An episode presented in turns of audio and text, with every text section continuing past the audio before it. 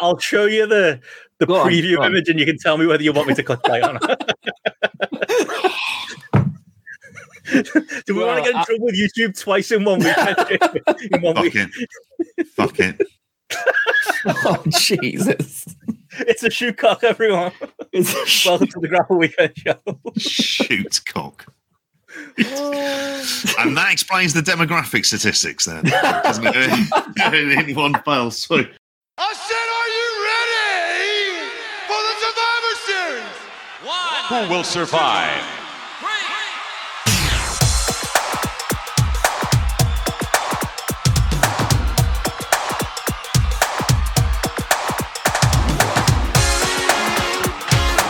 It's 93 and time for WrestleMania. Hello, and welcome to Spotlight, the official podcast of GRAPPL. I'm Benno. And I'm JP. I'm here on another WrestleMania week, JT. Unbelievably, Yes. it is here. it is. It is really WrestleMania week, uh, as we talked about uh, last week. We just got uh, got done in the pre-show uh, chatting to our patron Simon, who's uh, who's come up with uh, as King of the Mountain a great shout for an upcoming Patreon show on uh, on Brian Pillman. And Oh. time is in the bag from the weekend, and yeah, we're about to uh, do four thousand podcasts on uh, on WrestleMania weekend this week, JP. So yeah, great times ahead. That's glorious, isn't it? It's our favourite time of the year where we try and what where you're watching stuff and you genuinely quite you go, What am I doing? Why am I watching it? Why are my eyes looking at this? Like that Mm. that one that was outside with no fans like during COVID. And there was a lad sick in the the ring in the first half hour, and I was like, oh fucking hell. What have I got myself into? But yeah, it's that time of year. Mm. Well, non-patrons will have noticed. Obviously, we had on the uh, on the free feed this week a section from the uh, the weekend show um, on there talking some of the uh, the big news uh, from this week. Unfortunately, more has dropped today. I say unfortunately, loads of. It's good to have things to talk about, JP. Is, but, uh, if you're looking for our thoughts on last week's Dynamite as well as um, some of our initial thoughts on the Punk stuff, which we're probably going to follow up on in a in a Mhm. minute, uh, do check that out in your feeds as well, as well as the uh, the Time podcast, which we've uh, we've done plenty of plugging on, but I'll throw one more in. Incredible show, best thing. Uh, as somebody in the comments said, best show you've ever done. No offense to Benno, and I wasn't offended, JP. As I said, Oh, one of my greatest I, i'm taking credit for this by the way. One of my greatest creative decisions i've made um as a you know as, as a podcaster on, on, on GRAPPL spotlight was to not do that podcast because i knew you four would knock it out the park. Everyone would love it. The patrons were just talking about it in the chat in the uh, in the pre-show and absolutely loving it. The comments have been uh, great on youtube as we talked about in the pre-show, BBC weren't so happy. Uh, we've taken care of that. The video should be uh, should be back up now. Uh, Um, something about now? Gareth having to go with Doctor Who um, got us in trouble with the BBC Yeah. censors, but that's been there. and also just the throw in the line, no one likes a grass.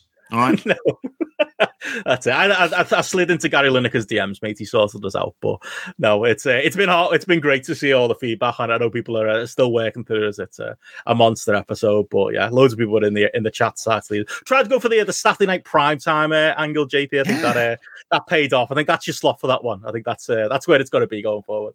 Oh, I think it absolutely has to go in there. I think there's no other way around it other than to be into that. I'm I'm hoping on the next one there's going to be that we'll get we'll be getting some game shows in there around that well uh, around that time as well. Just if we can end up watching an episode, I don't know, Strike It Lucky, so we can have that whole conversation that we had several years ago all over again. But it was brilliant, Always and yeah, Mm. yeah. I, maybe you're right about the BBC all along, all along on the license fee eh? on the back of that because it did piss me off as well. Wouldn't get this from ITV, mate. You wouldn't. But uh, obviously, yeah, that's up. So there's uh, plenty of people Or Courtney. Love, uh, as you'll get in the pre. Oh, Court- Courtney Love as well. She took she took pity on us. The uh, Nirvana clips uh, all right it. are, uh, are still there. Fine, yeah, that's it. Gets a bad rap. I think she does, but I obviously mean, when she did suicide in inverted commas, I thought that's a bit suspect, Courtney. Don't do that. That'll be the one that gets in trouble. I was going to say, without all that, and you know, we've had uh, quite a, a lengthy pre-show. We got loads to, uh, to Mm. talk about today. We should probably uh, get into it, unlike us, uh, quickly uh, this week with uh, with everything uh, going on. JP, I don't know where do you want to start uh, this week? Maybe uh, before we get into the uh, the big WrestleMania previews, which uh, Mm. we do uh, every year, and we've got uh, eight thousand shows to uh, to get into, including the big one, uh, WrestleMania itself, allegedly. Um, couple of uh, news stories before we go, mate. Uh, your trip to Mm. Rev Pro. Trying to start with that. Um, Yeah, go on. Moxley's apparently what everyone's talking about today. I don't know if that's uh, you know a, a bigger story than uh, than York Hall security, uh, one or the other. Um, I, I'm not getting into York Hall again. I know that. I can tell you that for certain. JP, after, Wow. uh, I was tweeting. I was angry at the news lot on Twitter this weekend. And I Yeah, was, you were. I wasn't even there. Not going to let me in next time. I I feel defeated by it. Like I really do because this is it ties into this horrible thing around that they're not going to change. Hmm. These arseholes have been doing this for a decade. Like for a decade. Not Rev Pro, by the way. the, the security. It's not Rev Pro. It's the venue thing.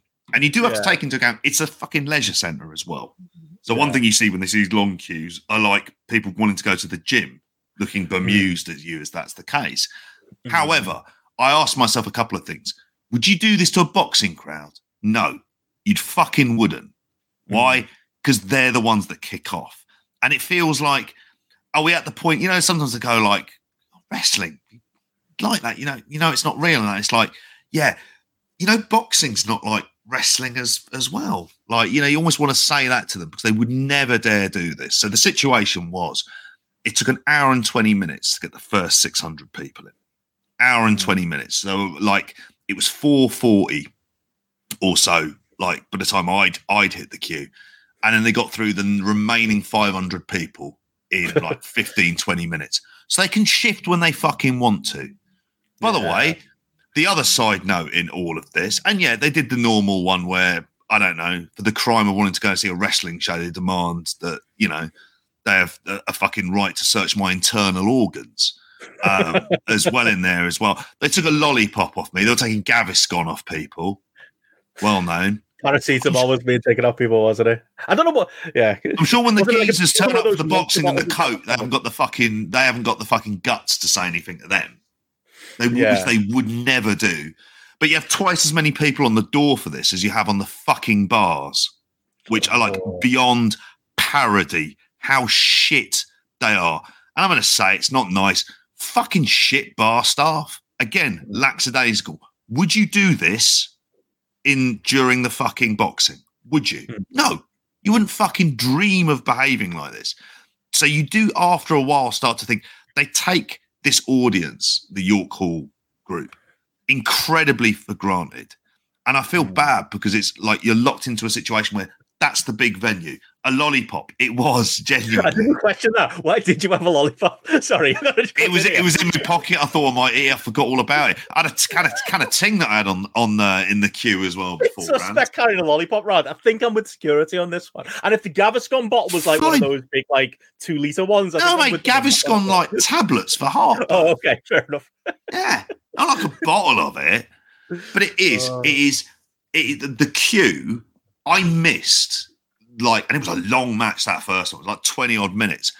I missed more or less like sixteen minutes queuing up because they had one bloke who, I mean, he is one of the world's shittest bars. It's like he didn't have a fucking clue what he was doing. Just dropped. I don't know, like he was out of Quantum Leap. And suddenly he leapt into being in the queues, having to work as a barman, and didn't know how to pour a fi- fucking pint of Camden Hells. Like, Mm. It's shocking service, and they Yeah. take that, and it puts you off. It actively puts you off going to it because you know. And the thing afterwards, which didn't affect me as much, but I completely get it for everyone else, is they wanted to, you know, buy merch, things like that. Can't fucking do that. Can't do that anymore. Yeah, Mm. this cunt, whoever he is.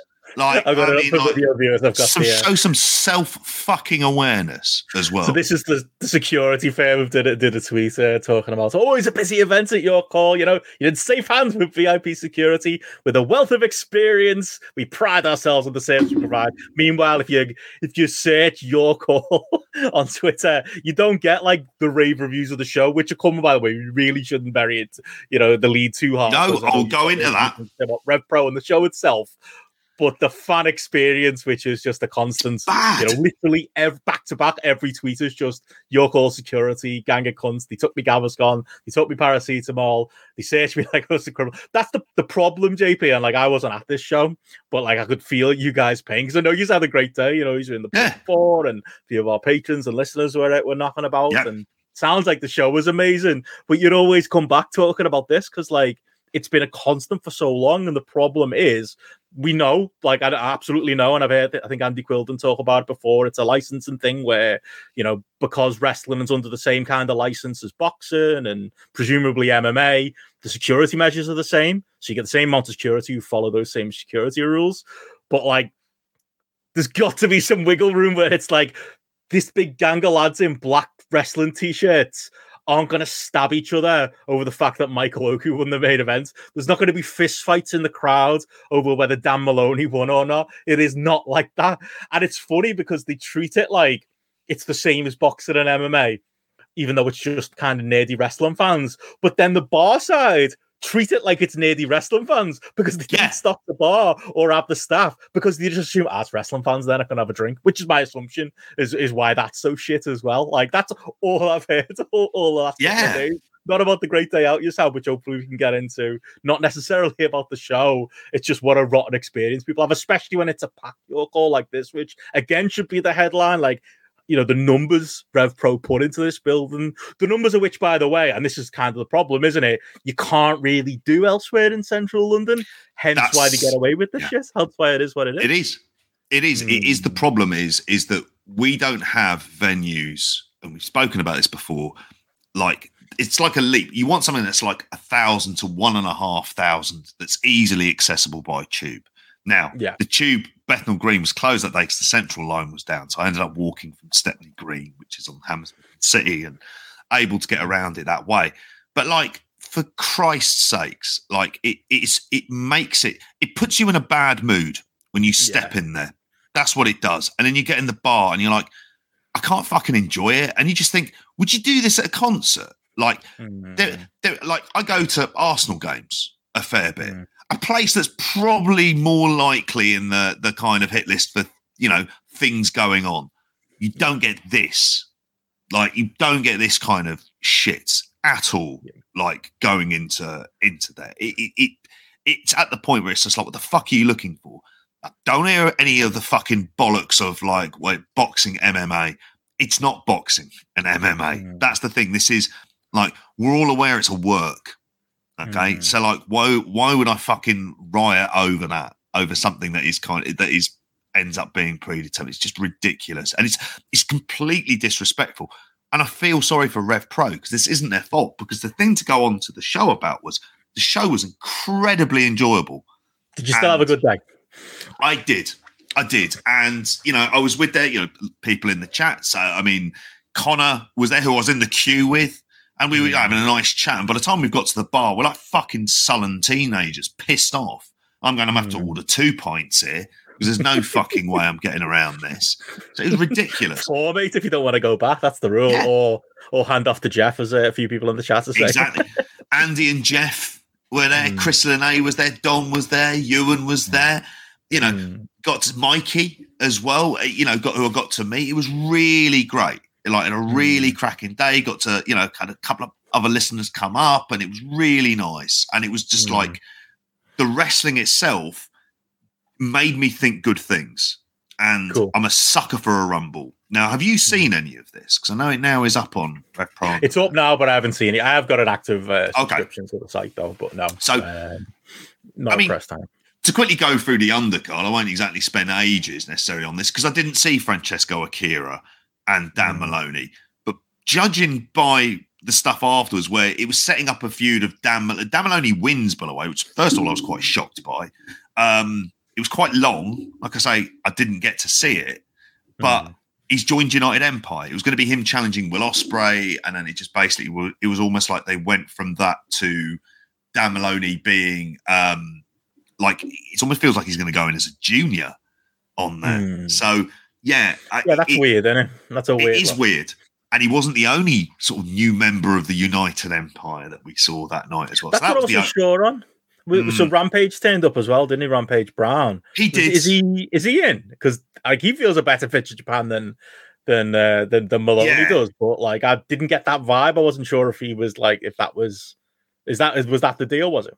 it felt kind of like it was.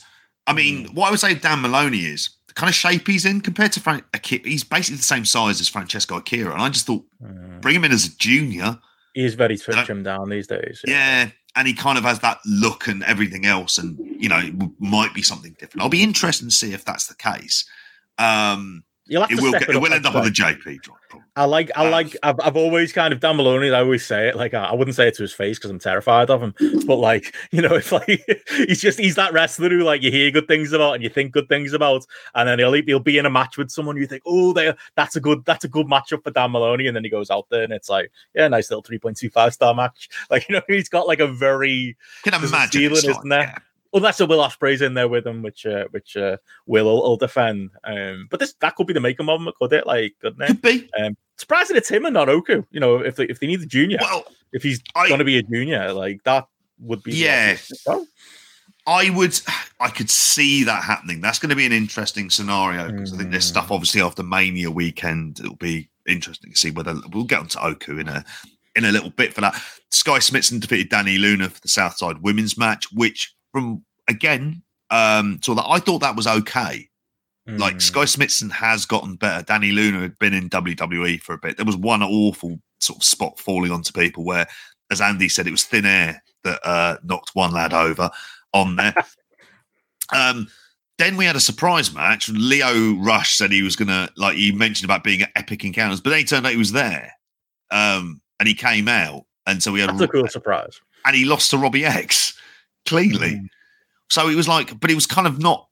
I would say it, it, it- Robbie X always good, really rock solid. Was he not announced for the show, Robbie X? Was he just? Oh, He was an he was Yeah. like announced, but it felt like like he was going to be possibly just in the Rumble. I would have thought. I don't think they announced him as being in a in a match on there. So this That's is a that's cool what surprise match to get, though. it is. Oh yeah, yeah, absolutely. He was absolutely fine with it as well. I mean, it's it's whether or not is he, how committed is he?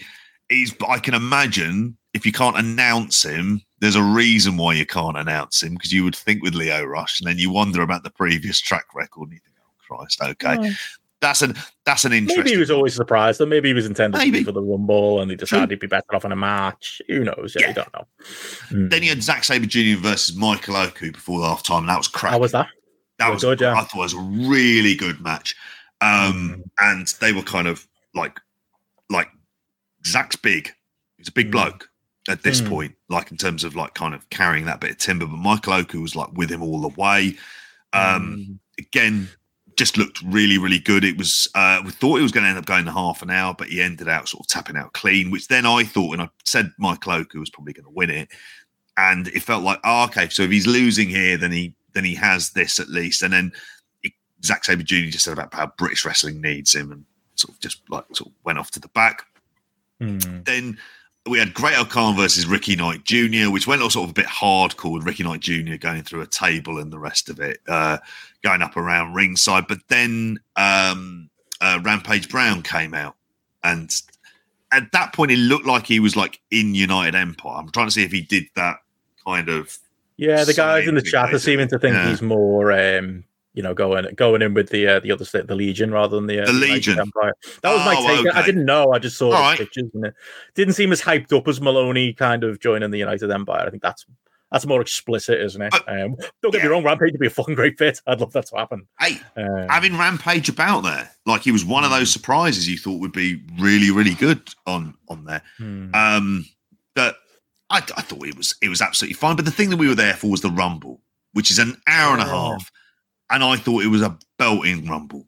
That's the selling point. That's the thing that people will remember.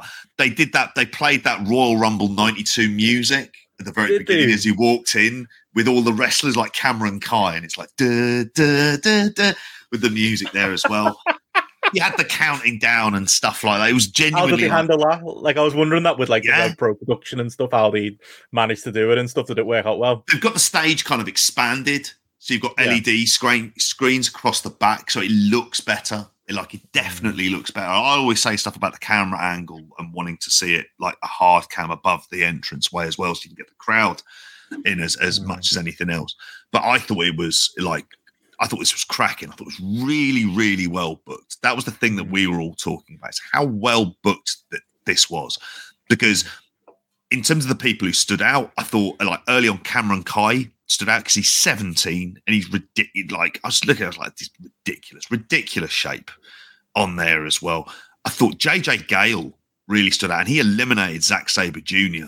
And of the sort of contenders they've brought through, he's the one. He's a lot more flashy than them, and they've sort of really gone big with him for a while. There was a a match long storyline with Gideon Grey trying to avoid everyone, doing comedy stuff, which was great. They had a bit where Kid Lycos came out. I was like, oh Christ! And you know, Luke Jacobs came out looking great. Um, and was there at the end as well. Sha Samuels as one of the um as one of the surprises. Thought he was at, like really, really good. Trent Seven came out. Is definitely going to end up being a thing there as well. He, What he got a good reception Yeah, big one. he got he- he's gonna always get like a kind of like kind of big reaction if you're running birmingham a lot Mm. you're gonna use people like trent seven aren't you like he- Mm. if that's gonna happen and i think that's that's very much gonna gonna end up being the case much like luke jacobs being positioned here as and you're gonna feel it as like if you're building your manchester show like that's a guy you want in like a top match and a high place on the card and it was a thing that you went oh okay they've got people in each of these territories and you think okay it's you know, for them as they're expanding, it'd be really good. Gabriel Kidd as like shithead heel who was there at the the end as well, like kind of being smug about mm. talking about Michael Oku as like a young boy and the rest of it, and then got a good. He was he was cracking. The story with Eddie Dennis passed me by because I know I said stuff about his retirement. I can think it's an angle. They're gonna Yeah, do I an was- angle. Wasn't there a storyline in like old Rev Pro where like was he on a losing streak or if He was on a lost again, losing streak. Rev Pro? Yeah, or- yeah, that. that- yeah. Has he been back since then? I don't think he has. Has he? Was this his? Mm, Oh, yeah, has. 'cause he came out on one of them, Yeah. Oh yeah. And then they- I was there, of course. Yeah. and then they Yeah. Mark Andrews come in. That As well. it, Yeah, yeah. Um, and you and they yeah. and they started fighting with the team of the um oh what is it greedy souls danny jones and brendan white who are also welsh so Hmm. you think to yourself they run cardiff that's Hmm. what you would do that's how you can use some of the eddie dennis stuff i thought was a storyline that'll ultimately paying michael oku getting screwed over because it was the i'm sorry i love you spot with michael oku and then i think it was connor mills who just sort of like kicked him off but he did leave his shoes in the rings afterwards um there as well Mm. yeah, really set up Gabriel Kidd versus Luke Jacobs. That feels like that's a, a match they were going to do. But it felt for the most part, everyone st- everyone stood out. And there was a bit in the middle where Jordon Breaks and Zack Sabre Jr. had a kind of very much twisty knots match. And you'll probably see that at like the 229 or something else on there as well. But there was so Oh yeah. it was like a proper rumble in the sense of trying to bring through loads of different people, some of which you'll know, some of which you don't. And they're going to be, and Leon Slater obviously had like a kind of good run in there as well. Like, and I'm mentioning lots and lots of names because that's how many people really kind of stood out. And it was great fun. And it was like a really easy watch. And it Mm. was dramatic when it needed to be dramatic. The way they cleared the rings at times, it was really good. But they set up so much potential stuff and so many interesting interactions that you went, yeah, I want to see this. And it's a Mhm. if you look to the overall lineup for a rumble, you go, actually, that's that's pretty good for what you can put Mm. on within British wrestling in 2023. That's as much as you can reasonably do. So Mm. yeah, I'm I'd be going like a kind of it sounds a bit hefty. I mean, and obviously I'd had a few beers. Um, I'd be going a, a pissed up four and a half if you were going to say that. But if you drink For two pints at a time for the Rumble match, it was fucking cracking. It was absolutely Wow. cracking. Whether it, it goes on it VOD and there's heavy live bias on it, but I loved it because Hmm. it did everything I wanted a Rumble match to do. It set people up and it made me feel good about them. And it there's a lot of good young talent. And people Hmm. like Luke Jacobs are now getting that shift up the card, and you're going, yeah, okay, this is this is now interest. This is really interesting. Wow. And it's it's one of them. It's like not easy to get a rumble right. You know, you need not a full 30, you know, of like over guys, but you need a good chunk of them to be guys who, you know, people are going to react to when they come out, who've got their own, you know, character and place it. You need like interlapping stories, which uh, it Mm. sounded like that one had as well. It's Yep. It's no it's a tough feat to pull off. I mean, you know, I think Ospreay who was supposed to be on the show probably drew the house, but I think the Rumble was definitely part of it. Like, you know, Ospreay's been on York Hall shows in, in recent past, hasn't he? And they haven't done these numbers. I think the idea of it is something that now they can do. Like I when they announced it, I remember thinking that's bold, especially doing it a couple of months after WWE. Um, but actually, it's Yeah. turned out to be a bit of a stroke of genius. It's something like PCW used to do them, you know, GPW, you know, did Yeah. them before that. Um, you know, Went to one in Riptide. yeah, Rip, the Riptide. Rumble. Yeah, that was Yeah. another one, wasn't it? You know, these are um these can work if they're done well. If they're done well, that they can be re- like here. It feels like a good reset point if they're going to do this in the future, and it feels like hmm. you you tell stories with it, and you're not Vince McMahon, so you're not going to do loony shit that kind of ends up ruining it as well. But what it had at the end, and I know it hmm. feels like like I mean, and Jeff was not happy about Michael Oku winning necessarily, but Really? At the end, you have money on like- someone else or something? I think. I mean, he wanted. I think he wanted Luke Luke Jacobs or Gabriel Kidd because he just thought he might be a bit predictable going with Michael Oku, which I'm actually kind of fine with the predictability. But that's that's choice. That's that. You know. That's Yep. you know what what people like. But I would say at the same. What you had at the end was doubt of who's going to win. There's a number of possible people can win it because it's at a level where you think you could go big with someone who's not possibly going to be someone you expect. Mm. But yeah, it did all the things that I wanted it to do, and I came out, you know, not thinking about York Hall at the end. Yeah. as I left away there, as I left, as, as I left. But those of you who wanted to kind of buy merch and stuff, no, there, there'll be York Hall. what happens at the end of the show? I read because because obviously the Kicking story everyone coming out.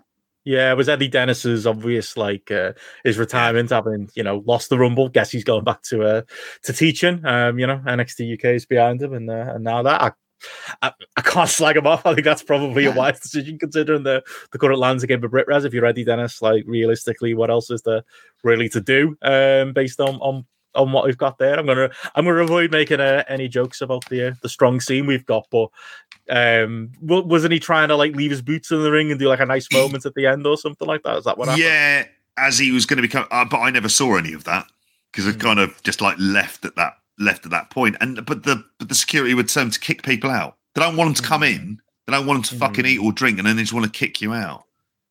Like always, always thinking about always thinking about the customers. Those guys Mm. uh, weren't they for that? So it was kind of lost on me. But the way that he left the rumble made me feel like it was very much an angle. So like I, I it- as with all these things, I'm whether or not there's a hiatus for a while on there as well. Mm, maybe leave the door open for him to uh, to come back. Yeah, because he, he had like a um, he was trying to load the t-shirts he was trying to flog as well. I've seen him uh, Oh yeah, tweet about that as well. Um, but yeah, Yeah, that- that's a shame. retirement. It's a tour. shame. It's a shame that's what we're talking about, like the security stuff, even ruining that as well. But you, I was jealous, you know. Saw the pictures he was all in, like saying the pub in the afternoon. Um, Oh, yeah. saw plenty of reports of people having a good time. It felt like a proper, you know. I know we've had York Hall shows since the proper Mhm. pandemic, but like it's been. It, this felt like if the last one wasn't the proper okay things are back now type of show that's what it felt like at least at least in that isolated you know rev pro york hall bubble like it felt like uh you know like one of those days where i was like oh wish i'd traveled Yeah, I think so. I think the amount of British wrestlers who weren't on the card who were also in attendance is a fascinating thing to look on there as well. Maybe they're all cheering on their mates, but it was like there was a lot of people from various sort of promotions up and down the land, and you go, "Oh, there's them, there's them, there's them." I will say this for long-term storytelling. There was a bit where Gabriel Kidd looked at Andy. Uh, obviously, he was at the back as he was as, as he was stamping his feet, starting the starting the claps, and he just looked over him and just went like, "Keep my eye on you." Uh, you can remember that feud from a few years ago before he went off to Still Japan. going. So still going on that one there as well. long-term stories Yeah. As, Si- as Si- Simon mentioned in the chat, a reverse Hotel California. You can't check it in at ti- any time you want, and you can fuck off now. so it's, it's kind of oh i love it perfect. keep the pressure on folks what can you do i mean i'm sure rev pro want a want a resolution to it Yeah. as well and you know um It shouldn't be the thing we speak about, but in terms of the wrestling, and you know, dare I say, optimism about British wrestling at times, like there is talent there, and this is the best place for them in the Mhm. country. It feels like for them to be. There's other places, obviously, they should be working on that sort of regional level against multitude of people, but this is a place where you want to be for stuff that's Mhm. going on. And as we're seeing, it looks like there's opportunities as well. mm, mm, yeah that's encouraging isn't it you see Dan Maloney, a- Dan. Yeah, make a trip uh, out to out to Japan, it's it's encouraging, isn't it, for those types Mm. of guys? So no, that's cool. Very jealous. Uh, wish I was uh, wish I was there, mate. Uh, but yeah, unless you've got a NFL some Rev Pro, suppose you should talk to the other uh, the other elephants in the room before we do get to the uh, the Mania uh, weekend previews. Uh, bear with us, folks. We've got four thousand uh, shows to go through. Both WWE, ROH, AEW, WrestleCon, all kinds going on uh, this weekend. But yeah, the, uh, shows.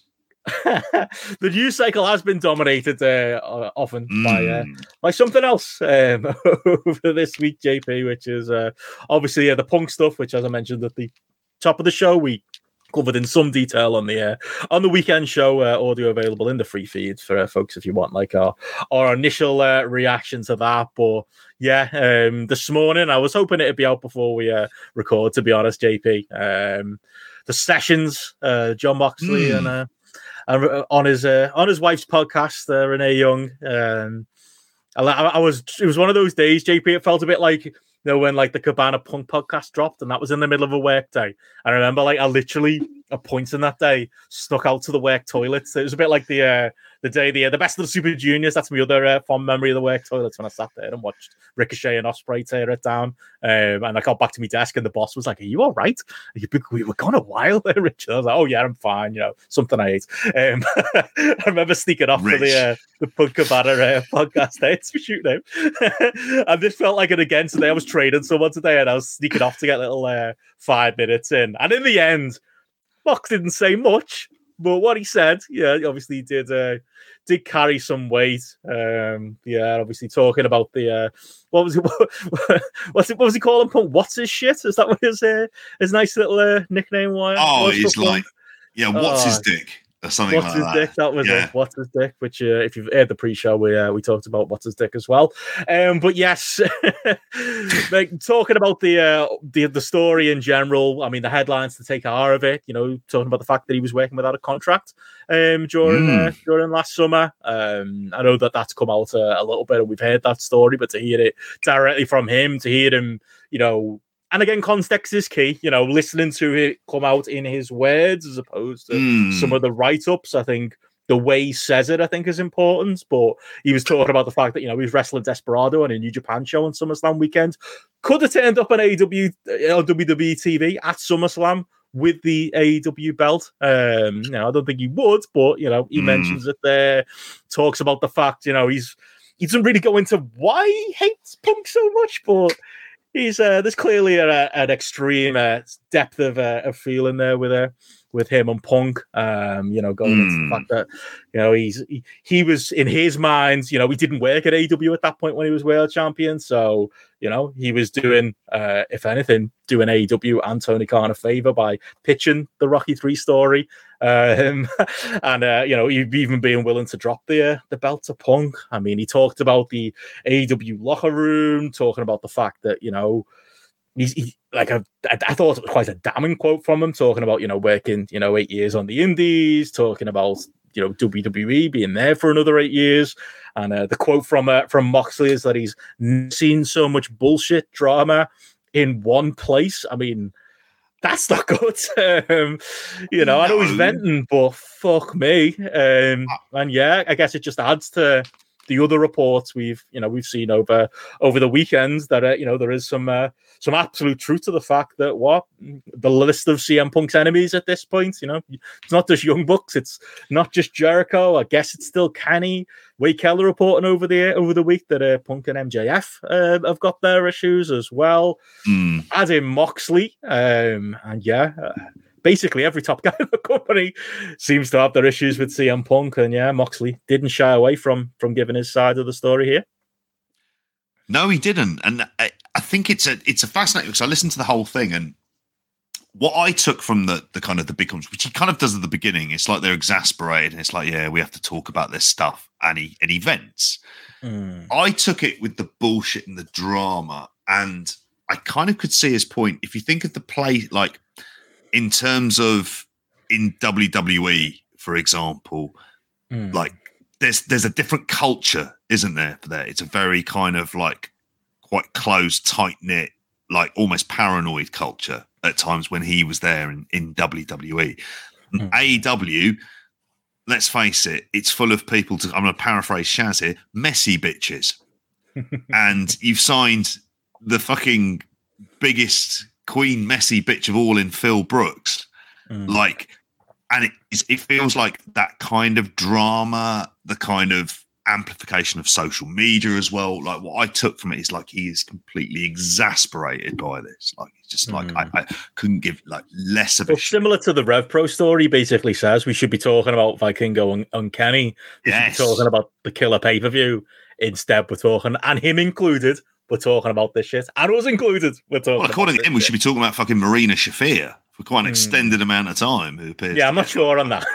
No, I'm not. You mentioned the Bloodsport match. I'm agreed. I've seen no element of that come through on television in any way, shape, or form. But you know, he's- Hmm. he's an MMA fetishist. He kind of likes that stuff, doesn't he? Yeah. But you know, I was kind of very bullish on Friday with this um, about about CM Punk coming back and everything else. You you hear kind of what Moxley says here. It's just like yet another person who's pissed off with Phil, um, and it's almost like a sitcom at this stage with like Mm. the the ways and means uh, like around it as well. However, I will always go back to like the wrestling world is always an infinitely more interesting place with CM Punk about than Mm. than when it isn't there as well. But it's almost like the impression is is that he could have. And I would agree with Steph there in the chat that other than the Punk stuff, it's it's a chat between a married couple where you know he talks about a few things like bleeding their fucking massive cat and the rest of it. So you really can avoid that stuff. And a load of adverts, a lot of adverts as well. But It's like the Wade Keller one. Remember he did that one? It was an advert every five minutes. mm, It's- it is He's got to monetize your Mox podcast. I, I think he was holding back. I, I do. I think he had Yeah, it probably was. much more to say. You know, you can read between the lines on some of the things he says. You know, the fact that he, you know, made kind of reference the fact, you know, Punk coming in hopping on one leg and but still bumping, Yeah. and just some of the just the way he kind of talk. Obviously, talks a lot about. You know, he's got a lot, lot of love for Hangman Page. Clearly, he's clearly close with Jericho. Um, you know, in, in in his own words there as well, which maybe wasn't something until this week I'd maybe put together as a thing. Yeah, I don't know. I and Will got a lot of grief today on Twitter for for for daring to say that he, uh, you know, he thought this was uh, quite equivalent to uh, to what you know to Punk's meltdowns. Again, I would say if you know listening to it and hearing Mox's context, it is Hmm. different. You know, it is. Yeah. I don't know. It's it's he's exasperated. He's ho- he is holding back. He's not going as scorched earth as Punk. And overall, I think you've got to take away from it. Despite his misgivings, he seems quite happy at AEW. I know those two things are a little bit paradoxical, but he does seem happy with his lot in life, and he wants to just, you know, enjoy it going for, forward. And He signed a long term contract, isn't he? He's pulled by the- next yeah, five years. time he, he signed it. But I do think there was some truth in, you know, Will's post in that, or just generally, you know, it's not just Will saying it, that it is still messy there. You know, the fact that Mm. you can't help but look at the story and be like, so Moxley was on wasn't under contract and he was champion. And then our mate Phil was gonna, you know, whether you believe it was because of the injury or because he just didn't want to lose, he was getting lawyers involved because he didn't want to lose a match. And then you put the belt on him next, and it was just like fucking hell. Tony Khan flying by the, the seat of his pants a little bit, or just, you know, taking some fucking risks there. I mean, I guess he trusts Moxley, and I guess, you know, he couldn't have foreseen this coming with Punk, but you know, it's not, you know, it's not WWE, but things clearly aren't rosy. I think, if anything, I've come out of Mm. this more ingrained in the fact that, like, I've got, I'm quite disappointed in in Dave Meltzer, like his reporting of, I don't know, Rovitz said that a lot over the last few years. It's been pretty horrendous when it comes to like the politics backstage in AEW. Yeah. Like, if this was any other company, if this was WCW, If this was WWE, even we'd be we we'd have known about. It wouldn't have taken a message board post where Dave slips up and mentions that Punk got lawyers involved for us to hear that story. You know, we would know that. We would know about some of these bust ups backstage. We would know about the Moxley and Punk stuff. We would know that, like, you know, that things clearly aren't rosy there. Um, there are, you know, there's mess there. It goes back to the Cody stuff that I always bring up. You know, that was, you know, when, what, are your founders? One of the people with the most power and most privilege in the company is so happy to walk away. Then maybe the the management isn't as good as it could be. You're not asking for Mm. you know Tony Khan to become a tyrant overnight, but you can't help but look at some of this stuff. Look at Punk's you know meltdowns. Look at the all out stuff and the fact that Tony Khan was sat right next to him when that happened, and Punk was bold enough to do that. Um, to look at you know some of the things maybe Moxley has said here, although it is you know in a different kind of vein to Punk, and, and to even go to you know Punk and his Instagram post we talked about last week and some of the things he said there, he was kind of throwing AW, the company, under the bus. None of that makes Tony Khan look the best as far as like a, as as I've always said, a man manager, as a, like a, a people manager, and as far as like you know the what they've got backstage there, as far as you know keeping things uh keeping things running smoothly. Like it's like Moxley said himself, it's kind of one too many of these stories seem to seem to be coming out. Oh, they are. Um, and a lot of them involve the top of the card as Yeah. well. I think there is a certain type of personality they've invested in. I mean, it's you cannot go away from it. The, the problem is here is Tony kind of set the rod for his own back. That mm. like a lot of this originally is, and I heard Sean Ross Sapp talking about this today and saying about this idea of perception. And a mm. lot of it was the perception that it all seems to really stem a lot from the Colt Cabana stuff and him being kind of like demoted from television. Mm. Like that, that is the things that kind of set in mode. Then you have the the kind of the hangman promo and the rest of it. And a lot of things really do escalate from there as a CM Punk does CM Punk type things. But it's it's like by not punishing Punk, now you've opened up like the Pandora's box of what wrestlers can say or do. And they're going to take liberties. And they're doing that with Tony Khan. And he is a bit of a soft touch. Can't get mm. around that. And that's the mm. situation we're in. So these things aren't being dealt with. And you've got lots of quite, uh, you know, the polite word is combustible personalities kind of put together, very mm. different types of people, but all of them are quite difficult to deal with in a number of ways. And Moxley is one of those people as well. Jericho is one of those people. And they've all sort of fallen into these little roles of like they'll either be befriending him or they'll be kind of standoffish. And, you know, I would say, you know, like in and Moxley, you know, he is giving the, the interview of his own free will.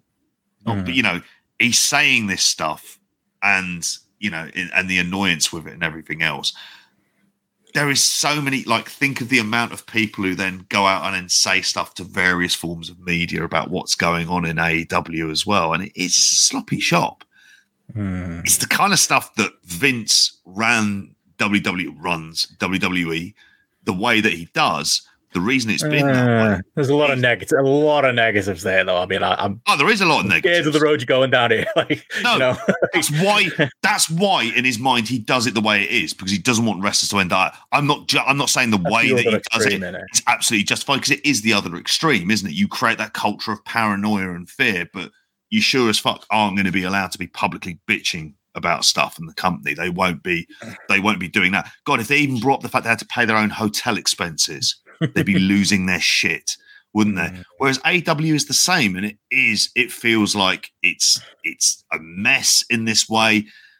Is this going to be the straw that breaks the camel's back? Everyone is saying that they don't like to, you know, don't want to work with CM Punk at this point. But I'll go back to the comment that I said on Friday, which is they haven't got anyone else like him, for better or uh, for worse. And what he adds is an element of fucking edge because if he comes back, he is a captivating character to put on TV at this particular moment in time. The odds of that happening do feel like like they're slightly lessening, but they have been in conversation for a long time. AEW and Punk, so you don't know if it's going to be. That's what's so frustrating about this. This obviously coming out this week with Fightful's reporting and Wade reporting that it sounds Mm. like, you know, Punk and, and AEW have had contact. It sounds like there's at least been meetings planned if they haven't taken place. It sounds like there was communication with Tony Khan. Mhm. Like there's definitely two sides to me on this story. There's the side of me that's like, you know, I love the chaos. I love CM Punk. I find it highly entertaining.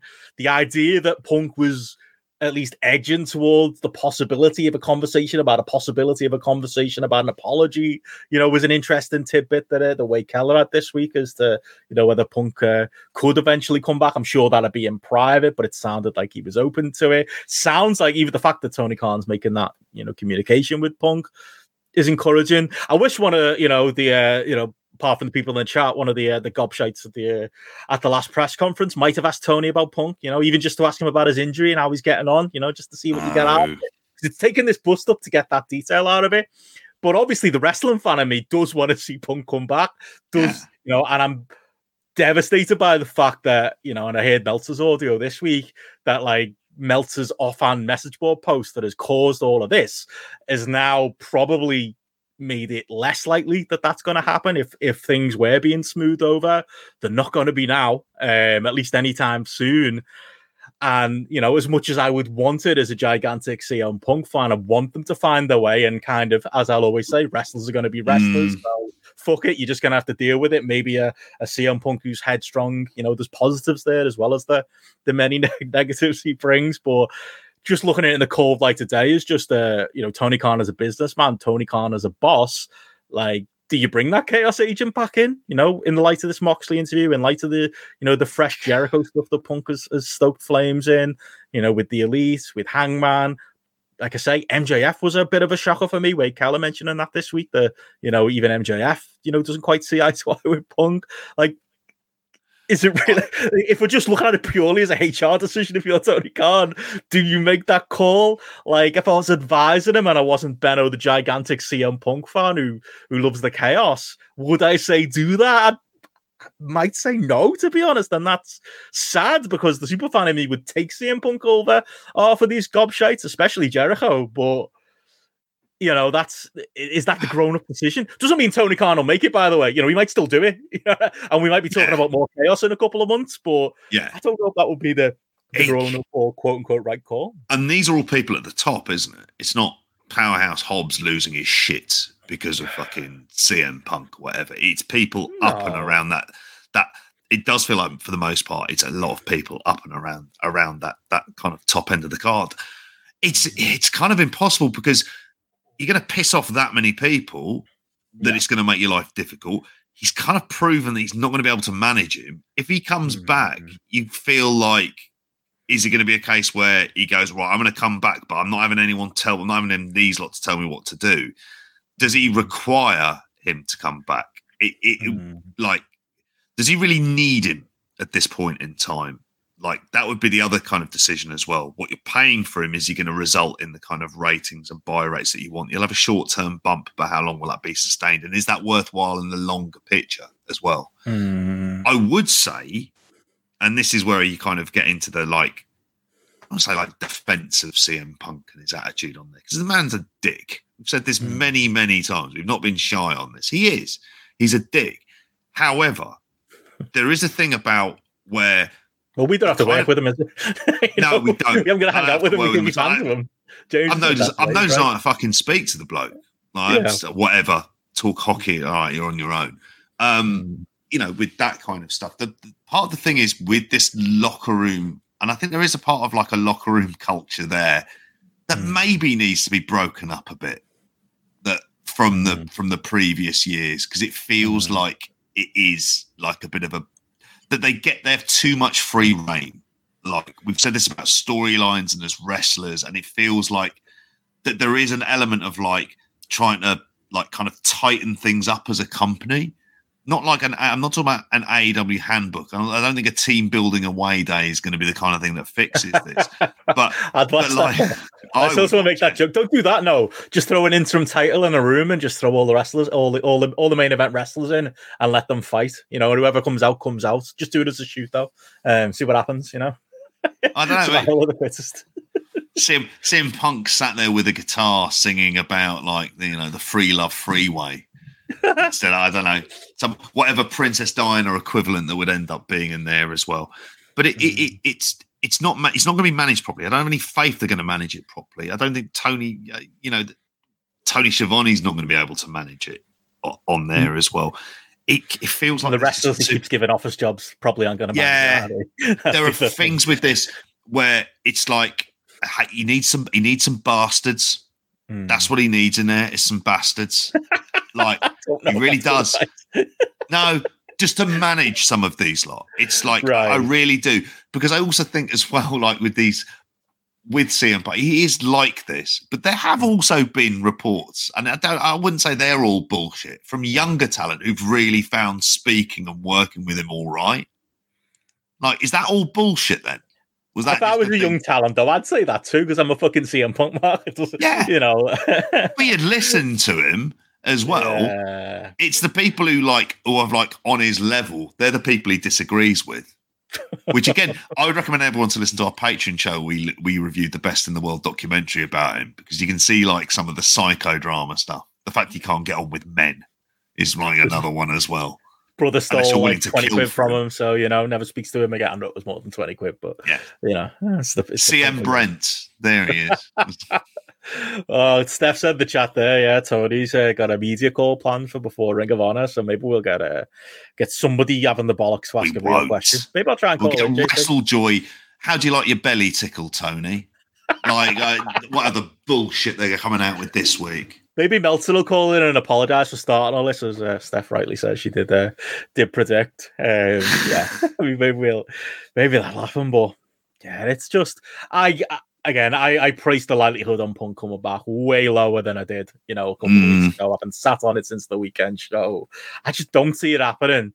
Doesn't mean Tony Khan won't do that, you know. Doesn't mean you know it, it's it's completely impossible. But yeah, just fucking another chapter in this. And yeah, I did, I, on the Moxley thing, yeah, I would, I would, I would just like to hear his fully uncensored takes. But you know, maybe Hmm. credit to him for for not burning the entire um, house down and uh, and leaving some things out. I'm sure he had things to say about Meltzer and you know the uh, the other people at that website that have uh, you know been quite uh, quite leaky lately. But you know that at the same time, that's their jobs. They should they should be reporting this stuff. We shouldn't be finding this stuff out through message Yeah. boards and Instagram meltdowns. You know, as we talked about, they should. It- you know, they, this is stuff that should have been reported on and shouldn't Yeah. have been left to fester and, uh, and blow up. You know, that isn't necessarily the uh, of the interest of the uh, of the journalist reporting on this. What you know, the consequences, at least as far as you know, internal company politics and people's feelings getting hurt, isn't you know, shouldn't really be front of mind, should it? We should be, uh, you know, just reporting the news. Uh, wouldn't that be great? You know, um, but yeah, we'll we'll see what happens. We'll see what comes out of the uh, the ROH uh, call uh, later this week. We'll end up on top of the seventeen thousand podcasts we're recording this weekend. JP, we'll add another one. Um, yeah, uh, yeah, we're getting we're gonna have a few, aren't we, with this? And then we've got Matty's thing right in the in, in the middle of it, all around like WrestleMania, haven't we? Like that's on night one, Mm. and he's and he's back in the UK. God love him. Uh, Matty's thing is wedding, um, but yes, that's the uh, Matty's wedding. Well, he, has got married already, so it's like his kind Yeah. of wedding event, isn't it? yeah, It's- it's wedding party type of thing. We got there. That's the uh, the main event on Saturday. But yeah, with the uh, with the news, uh, I suppose uh, out of the way, uh, JP. Um, should we talk? What's uh, what's going on this weekend? I feel like I should add some back background music here or something like that. You know, you mentioned the Rumble '92 theme. Maybe I'll throw in the uh, the old or something. Uh, Oh, should do, today, shouldn't we? should, uh, talk. What's going on? How you feeling, mate? How's your uh, excitement level for the WrestleMania weekend? You know, we've been how long we've been doing the uh, the Mania weekend uh, crawl as far as trying to watch as much as we I can. say like a Just after when good we five years at We were still point. covering Brit Wres when we first started. Yeah. Um, and exclusively Brit Wres. It was uh, out of our wheelhouse, when, wasn't it, when we did that? I think it was. You Like, could mention the Br- the Brits who are on there. Is what, what, what we Mm. could do for it.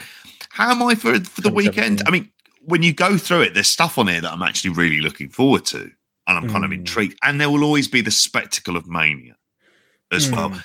And a Triple H Mania, if we're thinking of it this way, or like the kind of culmination of his booking of like of the stuff that he's put in in place. And it's interesting to see how some of these storylines and stuff end up as well. Mm. I mean, if you merged it on one card, WrestleMania, you'd look at and go, "That's quite a strong mania over I feel that about the GCW shows, mate. the Just do one show. GCW stuff is fucking 400 of them. ridiculous. Is ridiculous. Absolutely outrageous the amount of shows they're doing. This this year um i'm to be honest i'm just like my path through this weekend is not going to be like I'm not going to be the guy watching everything this year. I can guarantee you that. Like, you know, we've done those years, um, and as Simon says in the chat there, yeah, we did the uh, the year where we did the uh, the GRAPPL watch along of, uh, of WrestleMania. I think we did that for a couple of uh, couple of years, once in audio, once in video, and then the video one was just. I think that was the death of us that weekend after doing so much audio as well. But yeah, I, think that this year, I think it's going to be quality over quantity for me because I think there's good things on every night. You know, even if you take it down to just as simple as you know, in our previews, count Dynamite as like the unofficial start um, of, of this week. So you've got like Dynamite's like like the highlight show for me on Wednesday. It's the only show on Wednesday. But then you get into Thursday. Bloodsport is always you know a highlight of a of Mania weekend. So you know that's kicking things off pretty much on the Thursday night. I'm going to Mm. you know I've got a gr- crack on weekend. here, JP is Dynamite Wednesday. Go and see Stewart Lee live in Manchester on Thursday. Uh, I stay in a hotel in Manchester. We'll see if I uh, get my way and get Bloodsport on at uh, I don't know what time it's on LA. It's, It's what Stewart would want, uh, mate. We are on an LA time delay. That's the other issue with trying to keep up with everything. But I think Bloodsport's an early start, so that's then. That's your proper start. That's your big show on the Thursday. The Friday, as obviously the Ring of Honor show, which is Mhm. looking like the pick of the weekend. Never mind WrestleMania. I can't wait to talk about that one. And that's you know that's got a very NXT takeover kind of a vibe to it, and that couldn't be asked with the TV if I'm honest with myself. But as a pay per view, that looks fucking boss. Yeah. Um, NXT have got a show too, but yeah, definitely not in that same ballpark. That's the highlight of that night. And then, like you say, Matty's wedding Saturday. I suppose that pips WrestleMania, although, you know, we'll see if, uh, obviously, you'll be in Liverpool. We'll see if we can uh, find a way to watch Mania as well on the Saturday night. rude not to. Sunday as well. And it's the, for me, they're your main courses, you know, including, Mm. There is a Hall of Fame. Yeah, it's, the Hall of, when's the Hall of Fame on, actually? I don't think we've got it on. our, Uh, uh, Hall of Fame's on That's about that, Friday, isn't it? It's Hall of Fame like it's a double taping well. with SmackDown, isn't it? And you've got like these little, you know, oh, I might dip into Joey Janela's Spring Break, for example. That's on the Yeah. Friday. I'll fit that in. You know, the Impact Multiverse matches. That sounds good. I'll probably fit that in at some point. I think if you have, for me, it's those. Those are the hard. I'm definitely doing each of those shows each night, Yeah. and then the rest of it's just we'll see the day after how I'm feeling, Yeah. or we'll see if I happen to be up and I happen to click on a stream because Fight Plus is a free trial, which is insane. Like a lot of money left on the table here from our, uh, our good friends at a, a fight. Not that I'm complaining, but you know, there's going to be moments where it's going to be late at night, and I'll just be like, ah, what's on?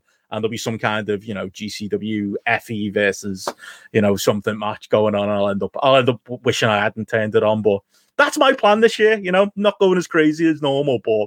That still sounds crazy, doesn't it? I'm sure anybody who's not as uh, as nuts as us is still saying that that's far too much wrestling. That wasn't the one where I pulled a whitey and asked you. The Mania Carl, one. Carl in the chat. Uh, in there, we did have the watch along of Mania. It was the night. One, That was the- Christmas, mate. yeah, that was Hmm. the um, uh, the one that we did the watch along. That was the AJ Undertaker match, wasn't it? And uh, Hmm. the Helen. Uh, no, the oh, the fucking Randy Orton Edge thing. That was horrible. Hmm. horrible times for that. I'd be in agreement with you. I think if you pick like there's enough certainly from each of days we go, okay, that's a good show. That's a Mm. good show. That's a good Mm. show. And you can kind of like say uh, there's things because there's so much overwhelming stuff. There'll be certain shows you'll watch one or two matches from there, and so it's this kind of like an onus on wrestler to kind of catch up. But Hmm. there's some interesting imports. You know, Mm. people that are bringing in who are like kind of the focus of the weekend, not just a Mike Bailey, for example. I mean, Vikingo's making a few appearances and, and the like as well. And there, there's always interesting things like that. Um, and you you're hoping that the uh, who is going to if there's people who are going to break out, particularly on the, the kind of indie side. But I think from a wrestling side, this feels stronger than last year. Um, like not quite, obviously not at the heights that it was like kind of like a few years ago. Um, but yeah, No. I'm looking. But I'm ticket look- sale. I listened to Wrestlenomics, and you know, ticket sales are way up this Well year up. as well. That tells you Yeah. something. It's in LA as well. Like I'm glad. I'm glad I'm watching at home. Like I haven't been there last year. Like I don't. I don't envy anyone trying to travel around trying to make these shows. It'll be a fucking expensive nightmare.